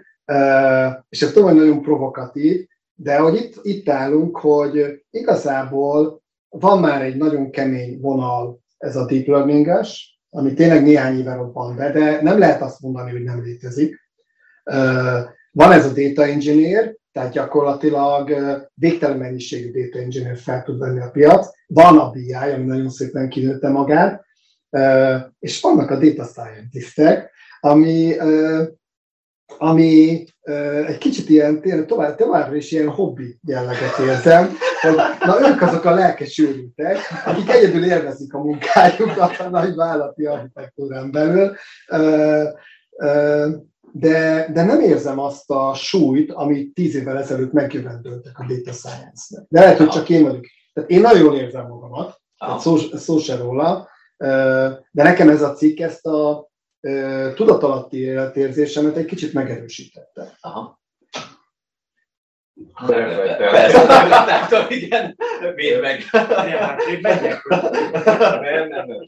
Nem, szerintem a szerint- lesz egyetértés köztünk, de szerintem az van, hogy ez az egész data science szó, ez egy marketing fogás. Mhm. Tehát ez, amit mondtam is, hogy ez a DJ Petél kitalálta, több ember sikerült felvenni. De, tehát, hogy, de viszont onnantól fogva meg csak játék a szavakkal. Tehát, hogy azt mindegy, hogy minek nevezzük, a, azért a Crunch, Crunch konferencia nem örülne, hogyha ha hallotta volna, Magyarországon nincs Data Science konferencia, itt volt két hete. Um, de hogy az tény való, hogy így azért szétválnak a dolgok, de szerintem azért nem érzed otthon magadat egyik konferencián sem a Bencéjé közül, mert hogy ő há- három irányra szétszette a dolgot, de hogy igazából téged meg mind a három irány érdekel, és hogy pont olyan meg nincsen, amely mind a három egyszerre van, vagy még a többi irány is, de ettől függetlenül szerintem létezik. Most tök mindegy, hogy hogy nevezzük, tehát hívhatnánk adatványásznak is, meg uh-huh. hívhatnánk adatelemzőnek is. Én például a LinkedIn-en én, én, én direkt adatelemzőnek írom ki magamat, mert szerintem az, hogy jobban leírja, amit én nap mint nap csinálok. De van, aki meg data scientistnek hívja, és az a baj szerintem a data science szóval, hogyha megkérdezel tíz embert, akinek a LinkedIn-en data scientist a titulusa, tíz különböző definíciót kapsz, hogy, hogy mi az a data science, hogy ha megnézed tíz álláskiírást, akkor tíz különböző álláskiírás van. És, Ez így van. Um, Sőt, Ez így van még hozzá tovább fűzni, hogy szerintem nincs még egy ilyen szakma, vagy legalábbis én nem tudnék mondani, hogy ilyen értelemben ennyire önreflektív lenne, hogy ennyi foglalkozik azzal, hogy igazából mi is a. Igen. Talán lehet, hogy ülnek a, a küloltók is. Van, van Mi az a Tehát az ember kinyit egy szakmai fórumot, akkor ott folyamatosan ez, ez állandó, és ez, ez ilyen tehát új évkor, karácsonykor, nyár közepén, ez bármikor első. De, de egy dologban egyetértek, hogy a legszexi. Abban viszont nincs már. is. Az meg a öt meg ezek, hogy a, mi a öt legfontosabb dolog ahhoz, hogy el akarok kezdeni, mi a legfontosabb skill, vagy ha el akarok kezdeni data science-tel foglalkozni, és a hasonlók. És ezt Dunát lehet folyamatosan elkezdeni. Tehát az nem az, hogy volt egy hulláma. Igen. Tehát ez, ez, ez, nem, ez nem múlik ez az igény. Azt gondolom, hogy aki elkezdi ezt csinálni és szereti, egy idő után így feljön benne a vágy, hogy ő mm. megfogalmazza ezeket a dolgokat, és meg fogja fogalmazni különböző cikkekben újabb és újabb kollégák. Mm. Válaszolva az eredeti kérdésre, hogy mi változott, mi nem, te meg Zolit is engedjük szóval. Szerintem viszont vannak dolgok, amik állandóak. Tehát én amikor mondjuk tíz éve megtanultam az SQL-t a Prezinél, ugyanazokat a lekéréseket, vagy legalábbis ugyanazokat a kulcsszavakat használom, mint amit tíz éve megtanultam. A python amit mondjuk 8 éve elkezdtem megtanulni, és még azóta is tanulom, az, az is egy ilyen viszonylag standard dolog, de mondjuk meg, a, meg mondjuk azt, hogy maga az ember hogy elemzi az adatokat, statisztikai módszer, tehát ezek nem változnak, a, a statisztika az már több száz éve nem, vannak benne újdonságok, de nem sok minden, és, és akkor ezen kívül, amik viszont változnak, azok szerintem a legfelső rétege, uh-huh. tehát hogy mondjuk öt éve a Tableau volt a legmenőbb adatelemző eszköz, most már a Microsoft Power BI, uh-huh. de valaki szerint még mindig a Tableau, és majd bejön egy új eszköz, meg amikor a cikk született, akkor ugye azt, azt néztem benne, hogy volt ez a Hadoop nevű a cucc, ezt szerintem ők már talán nincsenek is, vagy legalábbis kevesen használják. Úgyhogy szerintem így a legfelsőbb réteg, ami változik, de azért van egy alaptudás, ami te, te tényleg az van, hogy most mindegy, hogy minek nevezzük a szakmát, ami, ami, ami szerintem nem változik. Vagy a, a, mióta én csinálom a szakmát, azután nem változik. Hát még mindig vannak újak, tehát igazából a, a elemzőként is lépnek be újak, meg, meg, meg ugye új cégek, tehát akik használni akarják ezt a technológiát, úgyhogy azoknak meg minden új. Mhm. De azért új van.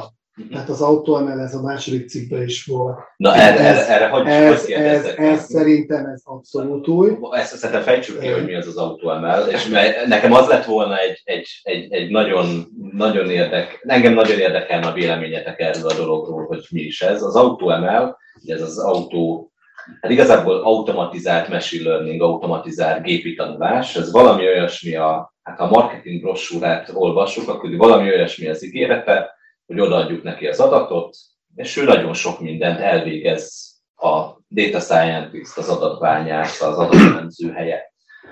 Megtalálja a rejtett összefüggéseket. Az AutoML az az új data scientist. nem tudom, be, be, beállítja a legjobb paramétereit a modelleknek, megtalálja a legjobb változókat, előkészíti az adatot, és a cikk is állít egy olyat, hogy hogy lehet, hogy ez lesz, hogy ő, ő is nagyon óvatosan fogalmaz, de hogy lehet, hogy ez lesz egy olyan, ami, ami nagy fordulatot fog a mi szakmánkba okozni. És akkor így most már akkor elhelyeztük, hogy mi ez az AutoML. Nagyon kíváncsi lennék a véleményetekre, hogy, hogy mit gondoltak az AutoML-ről.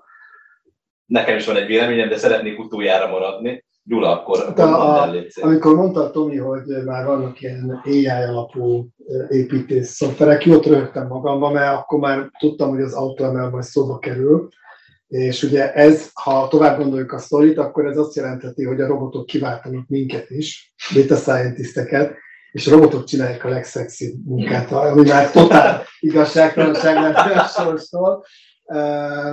Én úgy gondolom, hogy egyré, ez fog működni. Tehát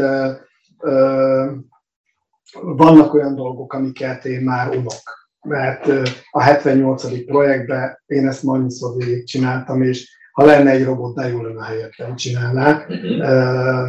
És csak eddig nem volt. Tehát szerintem vannak, pont, pont ez a végtelen sok paramétert futtassunk, aztán majd, meg, majd, majd kijön, hogy melyik a legjobb modell. Egy dolog is, ez megint a cikkre reflektálnék, ami viszont nem félek, az a tisztítás. Tehát, az, az, az, tehát bizonyos fajta egyszerű adattisztítást látom, hogy lehet automatizálni, de ez a szemantikai típusú, akkor agyon van rakva az adatbázis hülyeségekkel is, hónapokig kell egyeztetni a, a, a, a szakival, hogy, hogy mi, mi, mi volt ez, mi, a, a, a, ott még nem félek, hogy ezt, ezt kiváltja, de, de egy részét a munkánknak szerintem simán kiváltják ezek a intelligens megoldások. Többiek? Hát én nem tudom, én, én nem vagyok egy nagy ilyen fan, vagy abban azért nem, én nem gondolom, hogy ez így megváltja a világot rövid távon. Egyrészt azért ez is egy hosszabb ideje zajló folyamat, tehát most mindig vannak újabb uh-huh.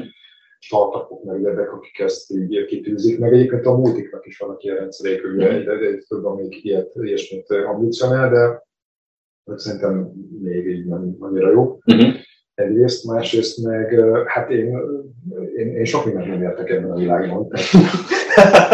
Például tizenéve nem értem, hogy, hogy a BI az még hova megy mondjuk így üzletileg, meg egyébként feljebb, és, és, és mindig van előre. És, és én meg már azt gondoltam, hogy ez már így nem fog menni. Tehát most ez nem arra gondolok, hogy meglennék az adott uh, szoftverben egy új verzió, és akkor még egy csicsásabb, meg ilyen így is forog, nem csak így forog. Tehát uh, ilyen ábra lesz benne, hanem, hanem úgy a dolog lényegét tekintve. Aha. Azt gondoltam, hogy már így nem lesz ez feltétlenül érdekesebb, de még mindig van, akik érdekel, meg valaki, pláne van, aki pénzt fizet érte, tehát akkor meg fenntartja az üzletet. Aha. Úgyhogy hát itt is egyébként szerintem, ha, ha egy üzletemberként én, én ezt ilyen üzleti szemen nézem, tehát nyilván, hogyha igény van rá, akkor, akkor lesz, lesz, rá, tehát, tehát lesz rá megoldás is, hogyha, és akkor itt jön egy kicsit a visszaszúrás, hogyha az adatbányászok, adat tudósok, adateremzők túl drágák, akkor, akkor lesznek ilyen típusú megoldások. Aha, aha. Zoli? Én nagyon sokat autóemelezek. Aha. Tehát azt mind mondjuk így, hogy tudományosan nem megy össze az Automatizált a processz. Legalábbis az én folyamatomban abszolút megtaláltam a helyét, tehát mm-hmm. nekem ilyen nagy boldogság, hogy van, mert milyen kifejteni nem mondom, de hogy, tehát, hogy mind akadémiai szinten, tehát tudományos szinten is foglalkozott vele, mind a, a üzlet, tehát hogy mm-hmm. csinálom, és a, tehát a projektek szintjén. Ö, én nem féltem a magamat az autóemeltől, nem a szexiség miatt, ö, hanem egészen egyszerűen azért, mert szerintem az autóemel, legalábbis ahogy én most használom, akkor inkább így mondom, mhm. mert alakulik merek nyilatkozni, hogy milyen az esetek döntő többségében én nem elemzést csinálok, hanem valamilyen adott terméket, uh-huh. tehát mondjuk egy ilyen machine learning megoldást, ami valamit uh-huh. csinál, és akkor fut szervizként, vagy több. Lehet, hogy, lehet, hogy customer facing, de nincs mindegy. Uh-huh. Ezért ez a folyamat, ez legalábbis nálam nagyon sok ilyen, ilyen prototipizálást, ilyen kipróbálásos iteratív dologban van. Uh-huh. És én a magam hozzáadott értékét legkevésbé abban látom, hogy megmondom csípőből, hogy hány mély legyen a neurális háló, és a, nem tudom, a learning rate az mennyi legyen, és tehát, hogy a hiperparamétereket én beállítsam. Egyelőre azért még mindig jobb vagyok, mint a gép, de, de kicsivel, és az ilyen prototipizálós fázisban nem az a fontos, hogy na, akkor uh-huh. három ezrelékkel lefejeltem az autóra, és akkor na, azért Na, de hogy nem ez a fontos, hanem az, hogy nagyon gyorsan sok ötletet ki tudjunk próbálni Uh-huh. az ügyféllel együtt, tudjuk ezeket validálni, lássuk, hogy az irány, amiben megyünk, az jó, ha nem, akkor hamar pusztuljon az az irány, és menjünk a jó irányba. És erre zseniálisan jó, hogy el lehet indítani 15 ötletet, 6 szó jó, holnap megnézzük, és nem például arra megy el az idő, hogy akkor ott tekergetem, hogy a, még tesz, tegyünk be még akkor egy réteget a neurális hálóba, és mi lesz, hogyha ha mit tudom én, nem erre optimizálót használok, hanem nem tudom. Ez, ez, ezek fontos dolgok, tehát főleg matematikailag ezek. Ég és föld adott esetben a matematika különbség, nem aztán túlzás, de hogy de, de a, szerintem az érték, amit leszállítunk, főleg egy, most egy akadémia, az más, de főleg egy üzleti projektben, az nem ez, Uh-huh. hogy, hogy találtam egy optimalizálót, ami nem tudom, egy ezrelékkel jobbat se, és akkor Mhm. hanem tehát, és az autor meg, meg ugye ezt csinálja, tehát hogy a hiperparamétereket találja meg, valamelyest adattisztításban arra a terület azért nem nagyon mentek ezek az eszközök még az én tudomásom szerint be annyira, oka, Ö, és emiatt egyrészt nem is féltem magam, másrészt nem is, de azt gondolom, hogy abszolút ez a jövő, csak nem abban az értelemben, hogy ahogy tíz évese, a- tehát ugye ugyanez egy kicsit az, az mert most a, a, az, új data scientist, tehát hogy valahol, de, de tényleg, tehát ha valaki, aki majd a, a Magic, tehát hogy ő majd a, azért megcsinál csodát egyedül, tehát a lényeg az ugye, hogy odaadjuk neki az adatot, és akkor majd kijön belőle a, a jóság. Ezt nem fogja az autor már se csinálni, de szerintem egy állati jó eszköz arra, hogy a, legalábbis az én szememben viszonylagos kuri munkát azt megcsinálja a gép, kipróbálgatja, végigjátsza, segít nekem, a csapatnak irányba állni, hogy melyik az értelmes irány, és akkor ott lehet majd menni. és Szerintem én nem szóltam. Tomi? Zoli összefoglalta a véleményemet, én is ezt gondolom, de mondok egy saját példát is rá, hogy ja igen, a, az autóemel, hogy azért, ha a szexi nevén akarjuk hívni, akkor nevezzük AI-nak, nem? És akkor, igen, és akkor úgy jobban eladható lesz. De hogy, de igen, de hogy mondjuk én is, amikor használom, a, például a Visztis projektnél, amit, amit csinálok, minden ö, elemzést azt kigenerálok kézzel megírom hozzá a kódot, azt, azt én csinálom, kigenerálódik az elemzés, de minden cikk elején ott van egy bekezdés, amit meg kéne írnom az adott viszkiről.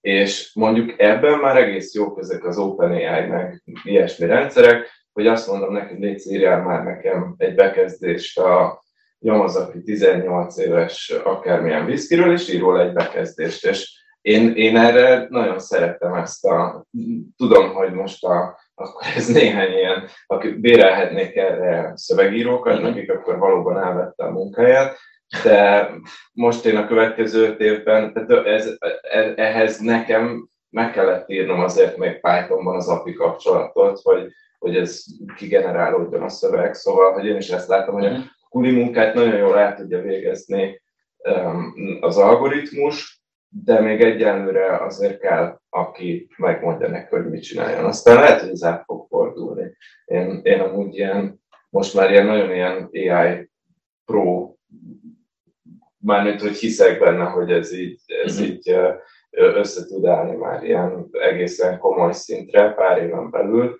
de most még azért nincs, nincs, nincs annyira Meg ez a, felhasználás, de már határesetek vannak. jó ez a példa, a szövegíró munkát elveszi a szövegírótól, hogy ugye most vannak ezek a, ezek a képgenerálók. És akkor sok olvastam, láttam ilyen cikkeket, hogy akkor mostantól már nem lesznek designerek, meg ilyen grafikusok, mert hát megmondom, hogy kérek egy logót, és akkor van. És ez igaz, abban az értelemben, hogy az a grafikusság, ami most a Fiverr-en megy, meg a három dollárért rajzol nekem Mm. egy logót, és akkor valaki rajzolom. Ez tényleg, ezt, a munkát el fogja venni. Sőt, szerintem már elvett. Mhm. Ez igaz. De, de azért szerintem egy, egy, egy ilyen top-level designernek, aki mondjuk jelen pillanatban nem tudom, mondjuk az Apple-nek megtervezi a weboldalának a dizájnját, vagy, vagy tudom én melyik valami, annak nem kell ettől félnie, hogy, hogy majd a, azt fogja mondani a, a nem tudom, valamelyik ilyen láfmáknak, még a Nike, tök melyiknek a, a, vagy talán még azt hiszem, mindig a kóra, talán a legnagyobb brand a világon, nem tudom, a vezetése, hogy jó ez a branding most, de, de nagyon, nagyon sokba kerül, Uh-huh. ez a több milliárd dollár, úgyhogy, úgyhogy felmegyek a Mid Journey-re, és így beírom, hogy kóla, nagyon jó, és amit kidob kép, az mostantól az lesz, és akkor nem kellnek designerek, tehát hogy szerintem ilyen soha nem lesz. Hát nem tudom, a pont friss hír, hogy Amerikában, és persze Amerika, meg verseny, hogy ki tudja, hogy mennyire volt komoly, de egy viszonylag nagy publicitás kapott hír volt, hogy egy képzőművészeti verseny, ahol bárki indulhatott egy AI festmény. Tehát egy, egy egyszerű grafikáról volt szó, egy képzőművészeti alkotásban kihozták a gépet jobbnak, mint az emberi alkotásokat. Tehát a határokat én még nem merném meghúzni a középszer, meg a, a, a zseniális emberi Egy dolgot hogy meséljek el ezzel kapcsolatban, mert én is én egyébként így érdekes volt benneteket hallgatni, én is nagyon sokáig szkeptikus voltam ezekkel a megoldásokkal. Mi tanítunk egyetemen is tantárgyakat, ahol mindig az a vizsga, a vizsga munka, hogy egy létraversenyen a legjobb megoldást el, minél jobb megoldást el kell érni. Nem csak azt kap ötös, aki a legjobb megoldást eléri, de hogy így minél jobb megoldást kell elérni. És mi évek óta azt a taktikát követjük, hogy a, azt a megoldást, azt az alapszintet, amit mindenkinek meg kell lőnie, azt egy ilyen autóemel megoldással hozzuk létre. És az a tapasztalatunk, hogy mondjuk három éve egy ilyen, mi a Google-nek a megoldását használjuk, a három éve bármelyik data scientist a csapatban, a legjuniorabb ember tönkrevette a Google megoldását. Tavaly a legszeniorabb data scientistnek is össze kellett szednie magát, hogy jobb megoldást tudjon elérni, mint a Google megoldás. Az, hogy így én abban hiszek, hogy, és szerintem valahol ez, ez, ez jött ki a ti mondandótokból is, hogy egy, egy senior data scientistnek a munkáját segíteni fogják ezek az eszközök, de hogy egy juniort nem fognak helyettesíteni, valószínűleg én ezt, én ezt gondolom. Szóval így nem az lesz, hogy ez lesz a belépőszint, hogy akkor a gép mindent megcsinál, hanem, azt gondolom, hogy így ki tudja váltani, a, amit te is mondtál, hogy az unalmas, és nem tudom, ismét, megismételhető dolgokat, ezt megcsinálja helyettünk. Gyors asszisztens. De azért az tényleg félelmetes, hogy képzőművészetben, amit azt hittünk, hogy a miénk, hogy abban azért na, a gépeknél az ember kreatív, probléma megoldásban, meg művészetekben ott van, azért ott a gép egy anonim belsőre megverte az embert. Na, arra kérem a hallgatóságot, hogy így gondolkodjon a kérdéseken, amit mindjárt fel is tehettek. Én előtte egy ilyen furcsa játékot eljátszanék itt a vendégeinkkel, ezt bár ők tudják, de nem tudják, hogy mi fog történni. Olyan kérdéseket fogok feltenni nekik, ahol két dologból kell választani, és így választhatok, választhatok valamiket, és nyugodtan lehet kommentálni, hogy, hogy miért. Jó? A kérdéseket ők, ők, ők sem hallották még. Most csak nem. De, hogy is. Gyula, adatbányász vagy data scientist? Adatbányász. Oké. Okay. Zoli, Python vagy R? Python. De amúgy minden. Gyuri, programozás vagy szoftver? Mivel csináljuk, a, mivel csináljuk az adatelemzést. Ezt azért tőletek kérdezem, mert ez egy nagyon érdekes, bocsánat, csak hogy így hagy, hagy adjak kontextust, hogy az nagyon érdekes volt, amit a Tomi mondott, hogy amikor ő elkezdett adatelemezni, akkor ő SQL-t használt, majd Python-t, és hogy ez, ez, egy, ez egy olyan dolog, ami nem változott, amikor mi elkezdtünk adatelemezni, akkor senki nem csinálta ezt programozva. Akkor még volt rendes no-code eszköz.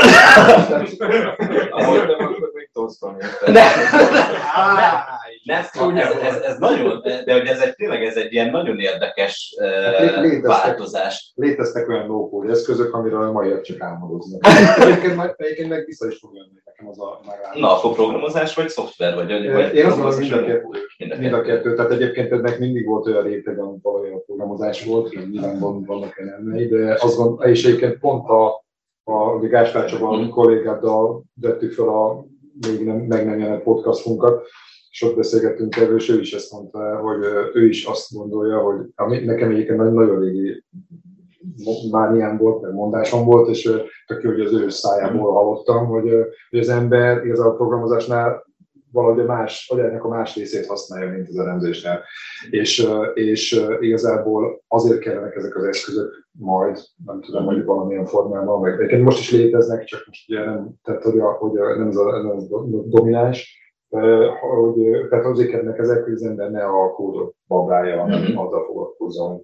Hát ez a, ugye azzal szoktuk vizualizálni, hogy külön véleményben ott a Tom, Tom, Tom Hanks, vagy nem a Tom Cruise, ott húzogatja ott a, a, a dolgokat, és akkor, és akkor kijön az okosság. Tehát, tehát igazából ez, tehát, hogy, hogy jönni fog, jönni fog még ezt vissza.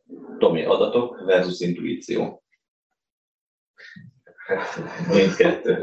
Adatok, persze. Ne, ne, nem, de most komolyan, kíváncsi vagyok, hogy miért mindkettő, vagy miért adatok. Miért mindkettő? Hát a, van ez a Data Beats Opinion nevű mondás, és hogy szerintem az nem igaz. Tehát, hogy a, a, a vélemény az önmagában, vagy bocsánat, az adat önmagában az, az nem elég. Tehát, hogyha um,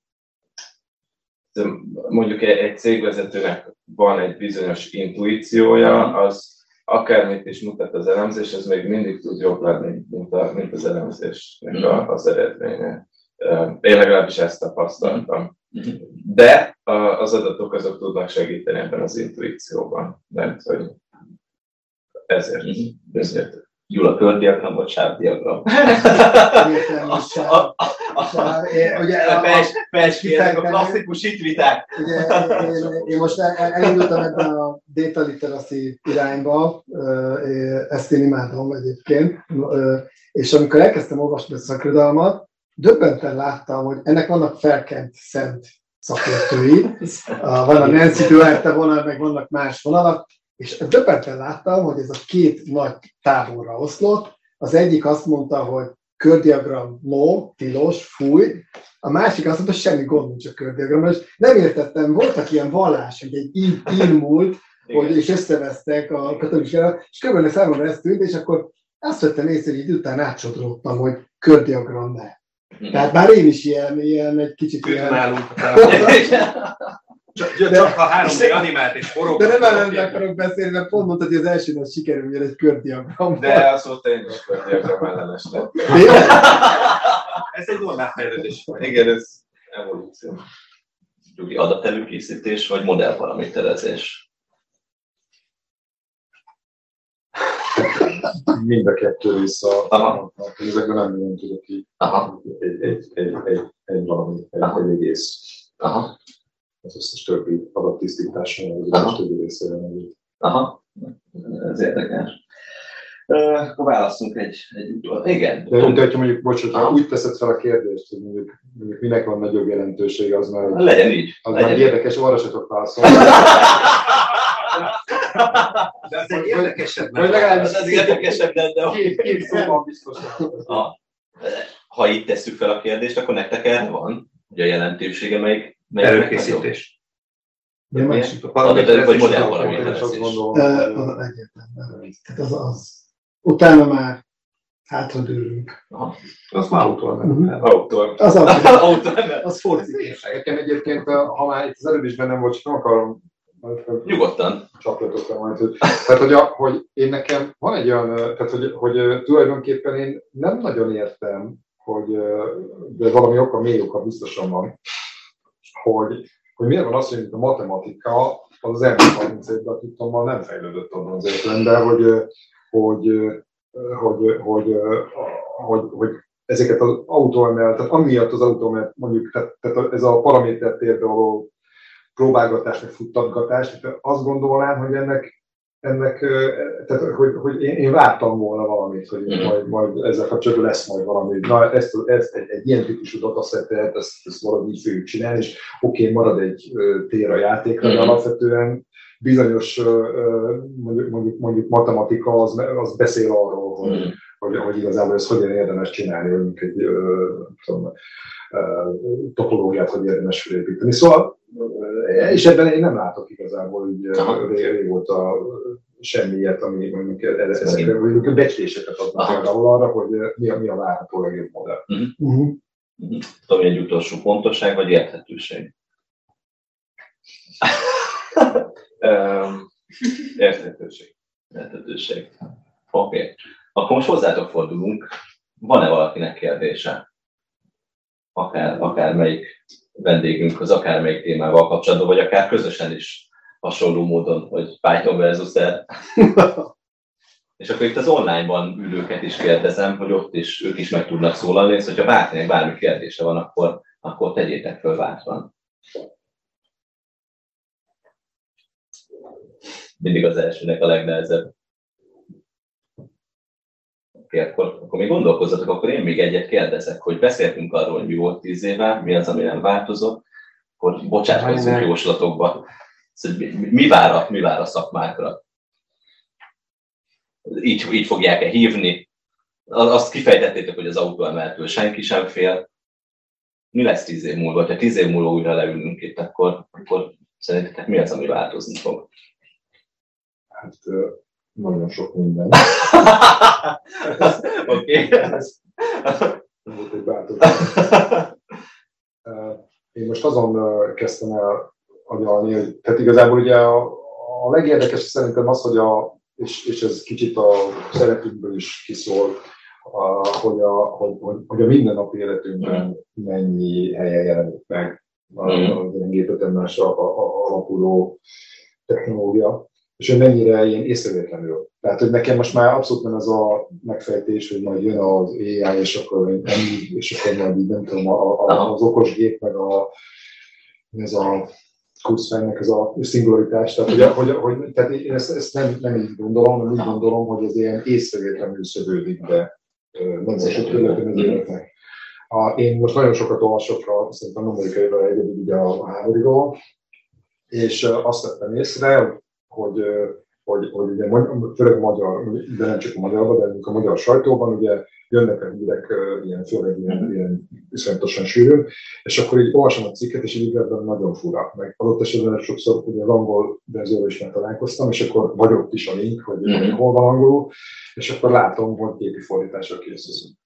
És, és igazából nekem az a fordításnak a minősége, ez ugye nagyon jó lett. Tehát ugye sok területről nem beszéltünk erről sem, tehát ez, ez állati jó lett, ez annyira jó lett, hogy gyakorlatilag teljesen jó használható, és azt kell mondanom, hogy gátlástalanul használható, és használják is, és így csinálják a cikkeket. Uh-huh. De tehát nyilván ez, ez egy, tehát nagyon sok energiát, meg időt, meg egyebes forrónak vele, meg sokkal gyorsabb tud lenni az, hogy magyarítják ezeket a cikkeket, ez nyilván egy trade-off, hogy most, uh-huh. hogy most ebben van egy veszteség, ami bizonyos fokig el is fogadható, csak kérdés, hogy meddig. Uh-huh. Úgyhogy én például most így megkérdeztem, most majd a lesz egy rendezőnk, és akkor ott oda írunk majd valami nyelvészféleséget, aki, hogy megkérdeztem most a nyelvészeket, hogy foglalkoznak egy, egyáltalán olyasmivel, hogy az ilyen, ilyen értelművel milyen romlás, amik a, tehát hogy, hogy, ezzel foglalkozik-e valami. Aha. valaki. Tehát tök fontos, hogy, hogy ezekkel így kezdjünk el foglalkozni. Tehát egy dolog az egyik mondjuk a a, a gépi tanulással foglalkozó mérnökök, meg a alattudósok, azok megcsinálják a atombombát, de a másik oldalon az, hogy, hogy mi, mi lesz annak a hatása. Aha. Tehát, tehát ez, ez, ez, és, és egyre több ilyen lesz, és egyre nagyobb figyelemmel kell lenni. Mert oké, okay, az a, mindenki tudja a Facebooknak a véleménybuborékját, meg az összes, összes dolgot, amivel mondjuk így, tehát ilyen észrevétlenül gyakorlatilag az embernek az életében, tehát hogy a befolyásol bennünket. De hogy, de hogy ezt egy kicsit tudatosabb szintre emelni, hogy, hogy valójában ezek milyen hatásokkal járnak, uh, uh, hogyan lehet ezekkel, ezekkel együtt élni, vagy kivédeni, vagy, vagy mit lehet ezekkel kezdeni. Ez, ez a következő tíz évben ez, ez még fontosabb lesz, még kritikusabb lesz. Én a, a második cikkhez utalnék uh-huh. vissza, és ezt elfelejtettem mondani, vagy, vagy talán pont jókor hozom fel, hogy hogy amikor az első cikket olvastam, akkor azért volt bennem egy olyan érzés, hogy ez, ez egy része a, magyar valóság, a mostani magyar valóság. És amikor meg a második cikket olvastam, akkor döbbentem rá, hogy egy csomó olyan dolog van, amit még nem probléma, vagy nem, nem, nem nincs a hétköznapunk részében. És erről azért nem nagyon szoktunk beszélni, hogy azért mi az AI, data science világában Magyarország egy periféria.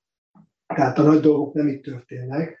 És ha most azt nézzük, hogy ez a cikk mondjuk Amerikában készült, vagy valami hasonló fejlett területen, akkor két dolgot olvastam, amit én még nem érzek itt most problémának, vagy ami most így, így felmerül, de akkor ezek szerint be fog ide is jönni. Az egyik a, a, ez az etikai kérdések, ami ott nagyon komolyan már felmerül. Itt Magyarországon, még legyünk őszinték, ez az utolsó, amivel foglalkozunk.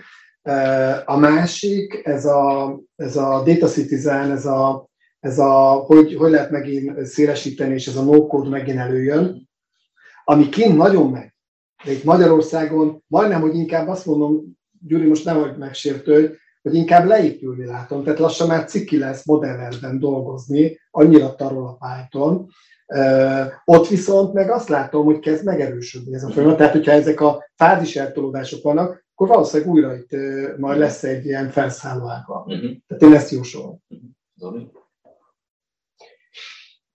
Nem tudom, hogy most kéne valamilyen nagyon nagy víziót mondani, de szerintem egy organikus fejlődés fog történni, ami alatt azt értem, hogy lesz az, ami eddig is, hogy a területről le fognak válni részterületek, mint a data engineer, mint, a, mint az ML, mint a, nem tudom, több, több minden.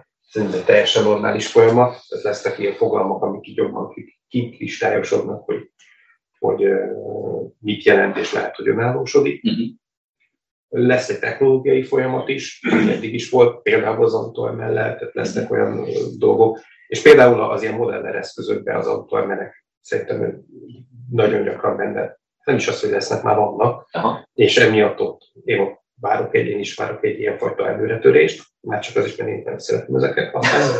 De tényleg gyors prototípizálás, hogy milyen kódot írni, hogyha 10 perc alatt össze. Értem, hogy nem az lesz a legjobb, de nem az a cél itt az első szörben. Abszolút célszerű egy ilyen. Ugyanez, hogy eszközökben, tehát lesznek olyanok, amik majd kiesnek a társágból, lehet, hogy később visszajönnek lesz. Tehát ez is egy ilyen, tehát egy ilyen normális, organikus fejlődést vizionálok én, nem azt, hogy valami nagy, nem, nem gondolom, hogy szembe jön a, a T800-osan, mégis akkor Tessen vissza a szingularitásba, tíz éves letám. nekem, annál, nekem ilyen kisebb bajaim vannak, hogyha így világban gondolkodok, hogy nem az, hogy a gép majd tud-e gondolkodni, hanem például, hogy az emberek tudnak-e. Tehát, hogy már így globálisan, mert elég sok olyan problémánk van szerintem a világban, ami azt mutatja nekem, mint annyira nem menne nekünk ez tök jól ez a gyakorlat. De hát, hogy A természetes intelligencia. Igen, hogy az- inkább, hogy Egyébként egyszer ezt a point előttem egy előadás végén, hogy vagyok a természetes intelligencia, és nagyon rosszul, hogy mindenki azt hitte, hogy most itt magamra mondom, hogy született, született okos vagyok, és úgyhogy többet nem mondtam ezt a point, de hogy, hogy igen. Tehát, hogy azt, azt még azért lehetne csiszolni, de ez a data science-től független.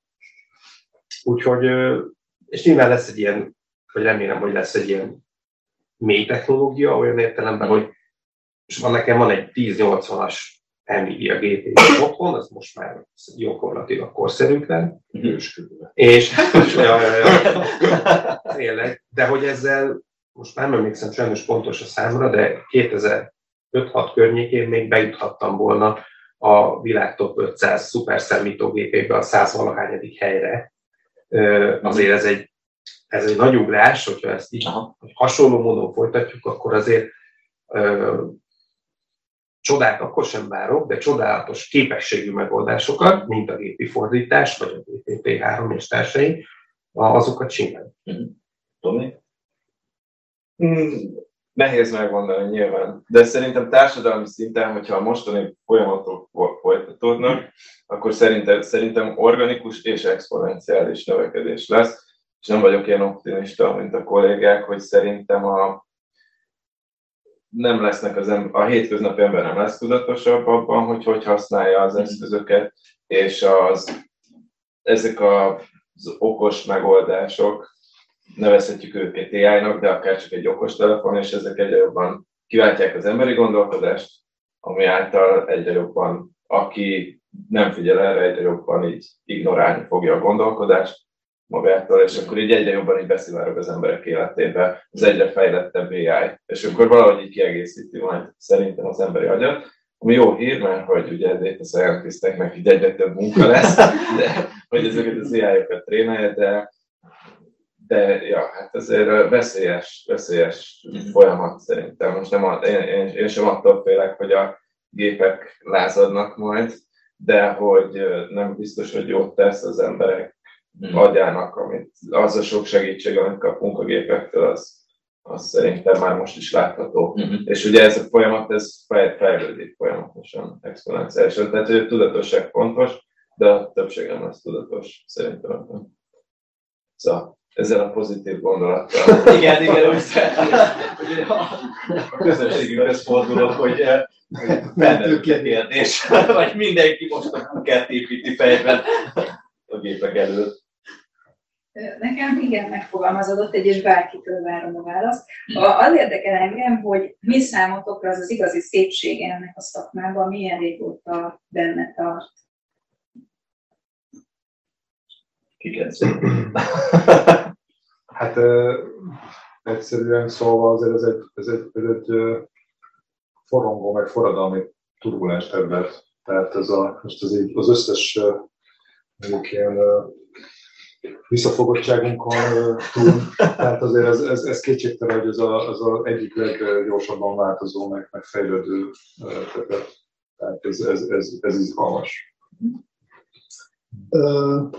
Én általában szeretek úgy elemezni, hogy próbálok a megrendelő agyával gondolkozni. Tehát ugye amikor kezdőelemző voltam, nem is tudom mikor, akkor Juszika neki esett, és akkor saját örömére, és a szerencsém volt valakit érdekelt rajtam kívül, de általában senkit nem érdekelt.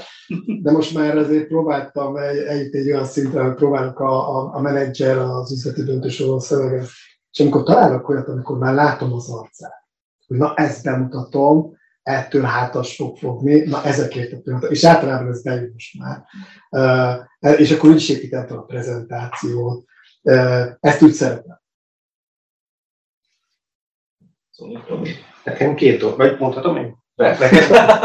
Zoli, és akkor Nekem két dolog.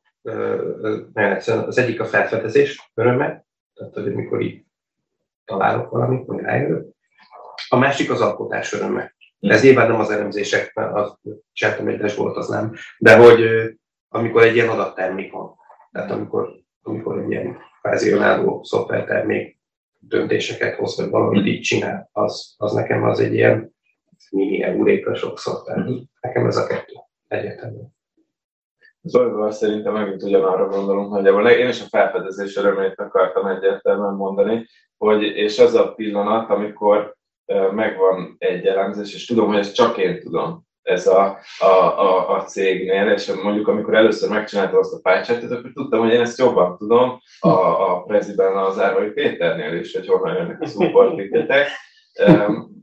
És akkor ez azóta is már az elmúlt tíz évben ezt az érzést, hogy a, a, nyilván ez számára teljesen lényeg.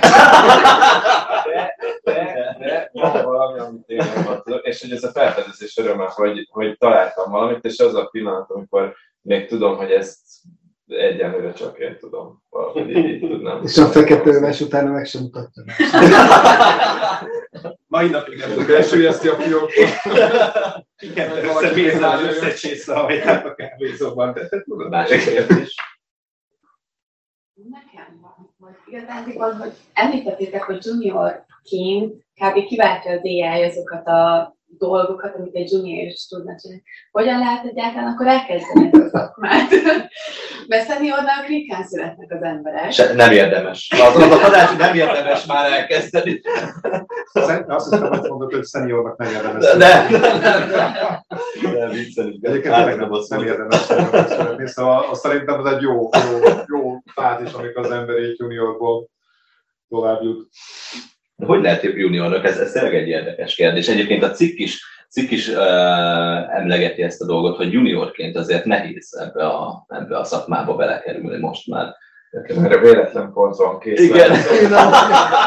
Igen, megkérdezik tőlem a, szerintem a, a, ez a, az, hogy az AI kiváltja a juniorokat, ez nem jelennek a problémája, hanem mondjuk öt év múlva lehet probléma de akkor már valós, viszont mo- most azért a, a trend, ami megfigyelhető, hogy azért tényleg szeniorokból van a legnagyobb hiány, meg mediorokból, és juniorokból, hogyha olyan a pozíció, akkor akár még túljelentkezés is lehet rá, de ez cégfüggő, tehát hogy, hogy attól függ, hogy pont mi a pozíció, milyen kiírás van rá, nyilván minél nehezebb, tehát hogyha mondjuk már SQL-ben, meg Python-nal is kell tudni kódolni, akkor kevesebben jelentkeznek rá, mint hogyha csak mondjuk SQL-ben, meg egy adatvizualizációs eszköz, de szerintem egyértelműen, amit én látok, hogy juniorként ugye meg kell lenni ezeknek az alapskilleknek, ami mondjuk reflektál az Én azt szoktam mondani, hogy szerintem, de akkor ebben lehet, hogy, hogy vitatkozunk, hogy szerintem Python SQL alapszinten kell tudni, egy adatvizualizációs eszközt kell tudni, meg, meg az üzleti logika és a statisztika legyen meg, és akkor ezt alá kell támasztani valamivel, ami lehet egy egyetemi diploma, én nem azt javaslom, de az is jó lehet, aki szeret, nem mindegy, jó? Igen. illetve, tehát hogy valami, ami validálja ezt a tudást, és, és egy-két hobbi projekt, ami segít kitűnni a mezőnyből, amivel meg tudod mutatni, hogy van tapasztalatod, feltöltve GitHubra, prezentáció meg a kód, és akkor úgy kb. Ez, a, ez az alapinduló csomag, és jelentkezni kell, nagyjából most hallottam a statisztikát, hogy jelentkezni kell kb. 50-60 helyre, hogy meg le, tehát a statisztikailag abból van meg egy pozíció a junioroknál.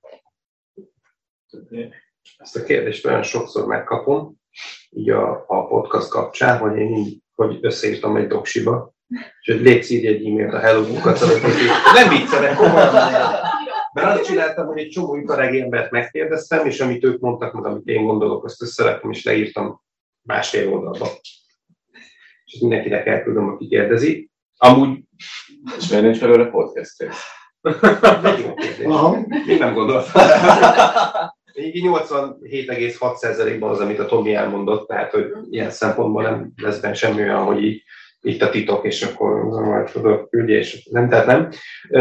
De hogy tényleg, amit én nem gondolom, hogy vagy egy visszabélek, hogy miben junior az ember. Ugye a junior az, az nem egy életkort jelent, legalább számomra, bár nyilván összefügg, hiszen aki fiatal az nem lehet tapasztalatos, oké, okay, ezt értem, de hogy én relatív idősen voltam junior data scientist, amikor elkezdtem, tehát hogy és abban a, legalább most a magam nevében beszélek persze, most abban a üzleti értékteremtő szemléletben, és lehet valaki junior, és lehet hozzáadott értéke. Nem fel, tehát, hogy nem abból áll egy junior munkája, szerintem ideális esetben, lehet egy nagy szervezetnél ez nem igaz, amit mondok, hogy azért junior, mert neked kell leparaméterezni azt, hogy már senki nem akar. Lehet, hogy egy nagy szervezetben tényleg ez egy ilyen kvázi asszisztensi feladat, sőt, szinte biztos, hogy van ilyen, de hogy ez nem feltétlenül ez a juniorság. Úgyhogy szerintem el lehet indulni. Annyiban persze nehezebb, hogy mivel már, jó, most ez ugye lehet, hogy nem létezik ez a szakma, de most azt mondom, hogy mivel létezik ez a szakma, ezért nyilván van verseny a piacon is, nem, nem az van, hogy hát három ember foglalkozik vele az országba, és akkor nagy verseny nem lesz. Tehát, hogy ilyen értelemben persze nehezebb, de, de én mindenkinek tudom ajánlani, mert egyrészt szerintem csodálatos terület, emiatt is megéri foglalkozni, másrészt meg azért szerintem ott még nem tartunk, hogy eldobok egy kavicsot, és akkor 70 data scientist-et utaljam. Tehát azért szerintem ez azért még annyira nem gáz a szitu, úgyhogy és tényleg így egy e-mailt a Hello Google és elküldöm a bocsit.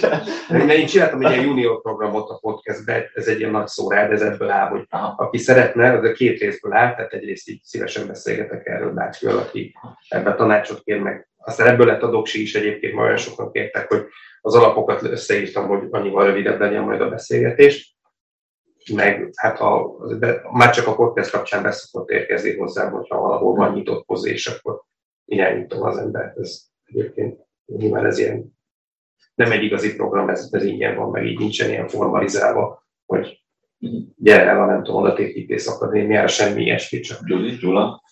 Én úgy érzem magam néha, hogy ilyen, mint hogyha már egy Marvel uh, széttört alternatív valóságokban élnék, mert amit a a Tomi mondott, ez engem sokkolt, hogy 50-80-ból egy ö, felvétel van, tehát 58 hát és akkor van egy nagyon barátom, aki egy ilyen multinacionális informatikai cégnél közé, vagy majdnem felső vezető, és itt van Magyarországon, több helyen is.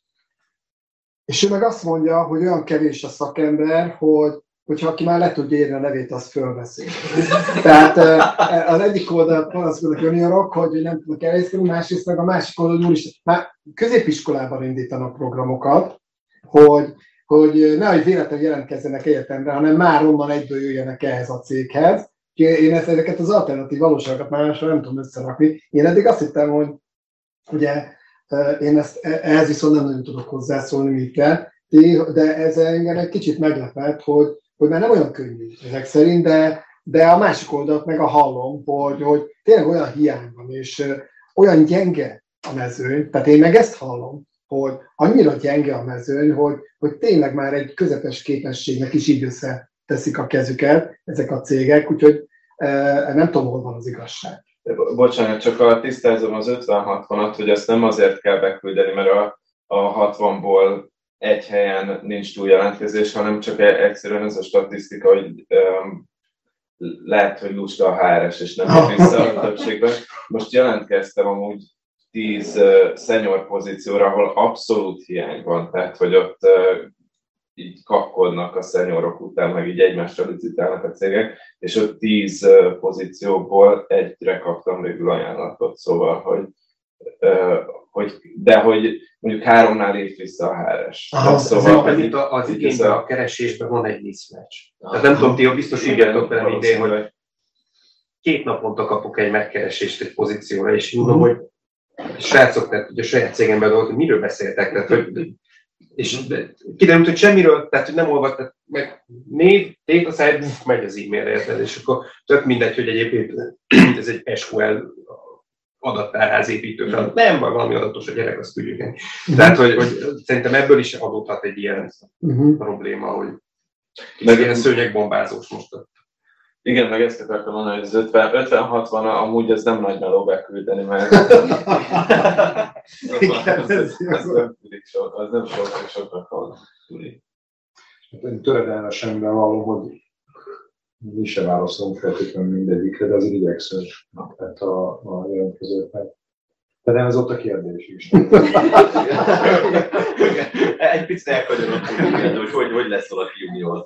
Szóval én szerintem kitartás. Tehát így, és az ember egyszer csak azt hiszi, hogy szenior lett. Tehát így. Tényleg. A következő kérdés.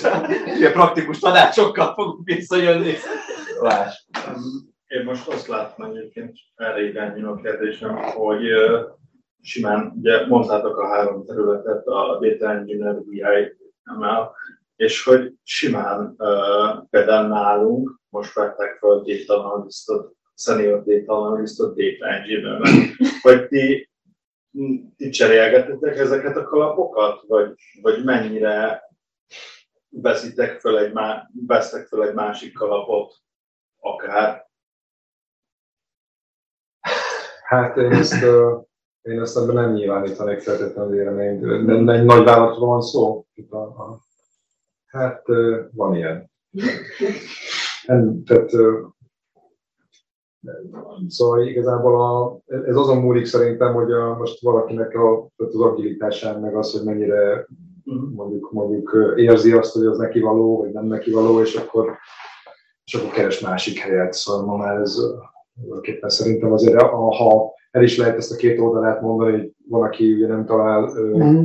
alkalmazottat, van, aki meg nem, tud, nem veszik fel sehova, azért valószínűleg inkább az van, hogy tehát ilyen, ilyen spektrumról van szó, és akkor, és akkor igazából kell próbálgatni. Tehát ez valószínűleg ez a pálya elején még nem probléma, hogyha az ember... Például ismerősből kiindulva, hogy nem a pálya elején, van már senior. Ja. Ja. Uh-huh. Inkább én egy olyan problémára hívnám fel a figyelmet, hogy, és ez most talán nagyon megy ezek a mémek a LinkedIn-en, hogy mik, miket írnak ki, hogy mit várnak el. A, tehát tényleg egyébként szoktam nézni ilyen állásokat, és szétnézek, hogy van ilyen ember. Ez komolyan. Tehát ilyen két oldal az összes programozási nyelvet kell tudnod felső fokon, öt nyelven beszélned anyanyelvi szinten, és és aztán mellette szokott lenni poénként, mémként, hogy egyik valóságban meg Excelekbe kell beírnod a, a két számot, és össze kell adnod. És a, a mi a kérdése válaszolva, nagyon sokszor én úgy érzem, hogy megkérdetik, hogy data scientist, amikor már a, a job leírása van, ordít, hogy ez data engineer. Tehát uh, uh, itt azért, uh, itt én nem nagyon, a hár nem nagyon tud ezt szerintem pontosan differenciálni, uh, és uh, a másik, hogy tényleg úgy veszik fel, hogy data scientist, de a data scientist és a data engineer között van egy mesdje, hogy hol húzzuk meg a határt. Hogy ez az adatfeldolgozás most a data engineer vagy a data scientist és akkor lehet ezzel játszani, hogy oké, okay, data scientistnek vettük fel, de hát e, nincs mese, most nincs erőforrás, most ezt neked kell csinálni, aztán ott ragad öt évig. És csak adatokat dolgoz föl, és e, e, ez, erről azért lehet olvasni sokszor, hogy, hogy úgy dolgoz valaki data scientistként évekig, hogy életében nem csinált egy döntési fát, meg semmit ami, ami miatt elkezdte ezt a szakmát. És egy, egy disclaimer, ha fogalmazzak meg, mert így úgy ülünk tulajdonképpen öten, hogy most már elég régóta egyikünk se volt szó ilyen helyzetben, meg ilyen pozícióban. Tehát amikor, amikor mondjuk ilyen nagy vállalatba kellett, tehát ez nehéz. Ja. Ja? ja, én csak itt poénból jelentkeztem, hogy Jó, Egyébként erről olvastam, és ez nagyon tetszett nekem. Ez zseniális ötlet volt. Ja, köszönöm. De érdekes volt amúgy. Meg az az érdekes, hogy vannak, akik úgy írnak ki állást, hogy HR-esek nem nagyon tudják, hogy mire, mi, mi a pontos pozi, hogy behívják az interjú alanyokat, és a, a, a, abból találják ki, hogy, hogy majd úgy mi lenne a jó irány, és akkor így megkonzultálják a jelöltekkel. Persze nem veszik fel, tehát hogy így azért vigyázni kell egy-két ilyen álláskiírásra. Egy utolsó kérdés, amíg van időnk amit kitaláljátok, válaszolok én is.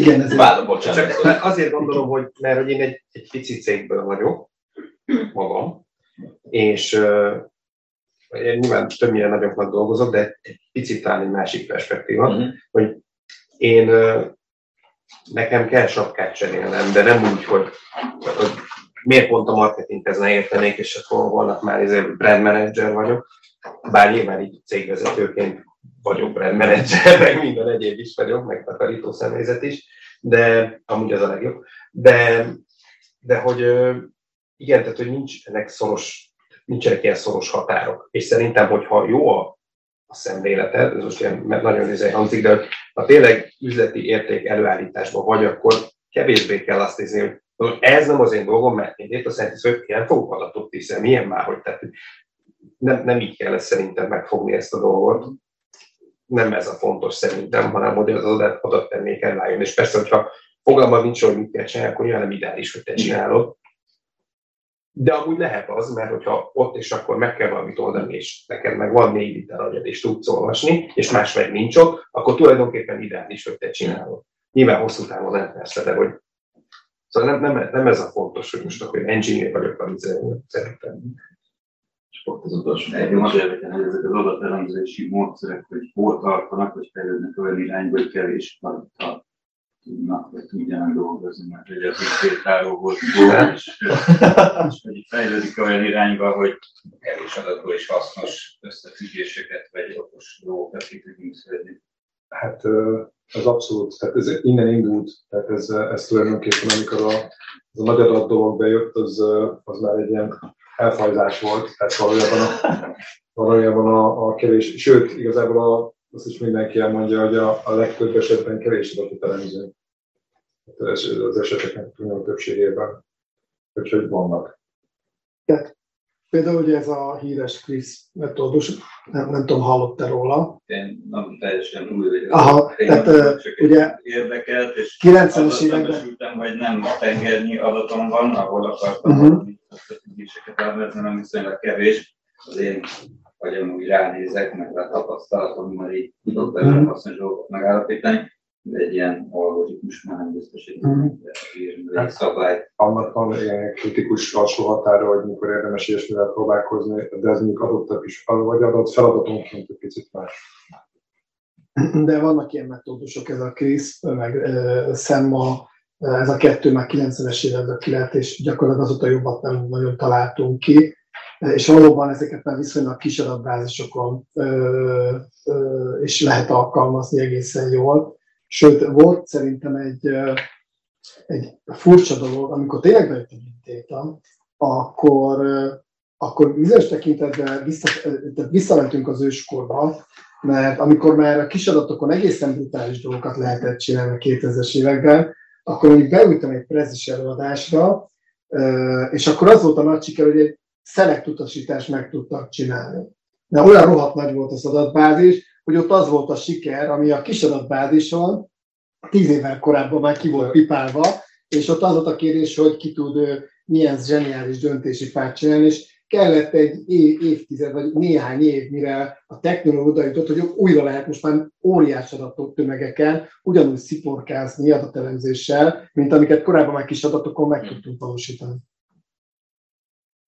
De nekem nincs hozzá, szóval én, én pont ezen szocializáltam, hogy ez, hogy nagy adatok voltak, és, és igen, és pont ez volt egy probléma nekem itt a prezident, emlékszem, hogy írtam egy SQL lekérdezést, ami 48 óra alatt ez itt teljes adatbázisen, és nem volt jó, mert napi frissítés kellett.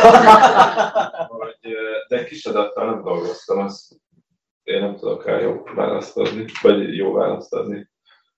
Szerintem többféle versenyelőnyöd lehet, és ha valami sikeres elemzőt vagy adateszközt, elemzést vagy adateszközt akarsz, akkor nyilván valami fajta kell, hogy ez sikeres legyen. Lehet az az előnyöd, hogy olyan adatod van, ami másnak nincs.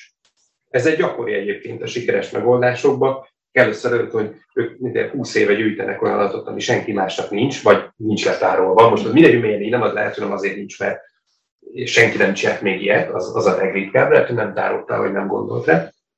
Ez lehet egy ilyen előny. Lehet olyan előny, hogy olyan algoritmusok van, amit senki nem csinált még, olyan bonyolult, olyan komoly matek van mögötte, akármicsoda, vagy csak még senki nem gondolt rá, bár az mindig hamar elszálló előny, amit elmondtad ott vége. De, de hogy ez is lehet egy, de hogy az nyilván még jobb, hogyha két-háromféle előnyt kombinálni is tudsz, de hogy nem biztos, mert nem csak akkor lehet egy ilyen adateszköz sikeres, hogy ha n terabájtos adatbázison fut, vagy ha a világ legnagyobb neurális hálója van mert, Mert ott van a, mondjuk a GPT, mert ezek azok azért sikeresek per pillanat, mert nagyon nagyok. És alá tudnak tenni annyi GPU-t, ami nekem nincs otthon, meg nem is lesz. Náluk az. Van, ahol az, hogy, hogy olyan matekot, mondjuk ez egyébként ez a legritkább, hogy van a újfajta algoritmus lenne, ami, amire még senki soha, de hogy így ez ne szegnek ebből, lehet, hogy nincs sok adatod, mert van egy csomó terület, amiben amiben tudsz versenyelőnyre szert tenni, ahhoz, hogy jó, jó adattermék, vagy egy sikeres adattermék legyen. Köszönjük szépen a kérdéseket, köszönjük a figyelmeteket, és köszönjük a vendégeinknek is, hogy itt voltak. Vicó Zoltán, adatépítész, Kovács Gyula, Körmendi György, Láncreakció és Mester Tomi Business Voice Podcast. Köszönjük szépen, hogy itt voltak.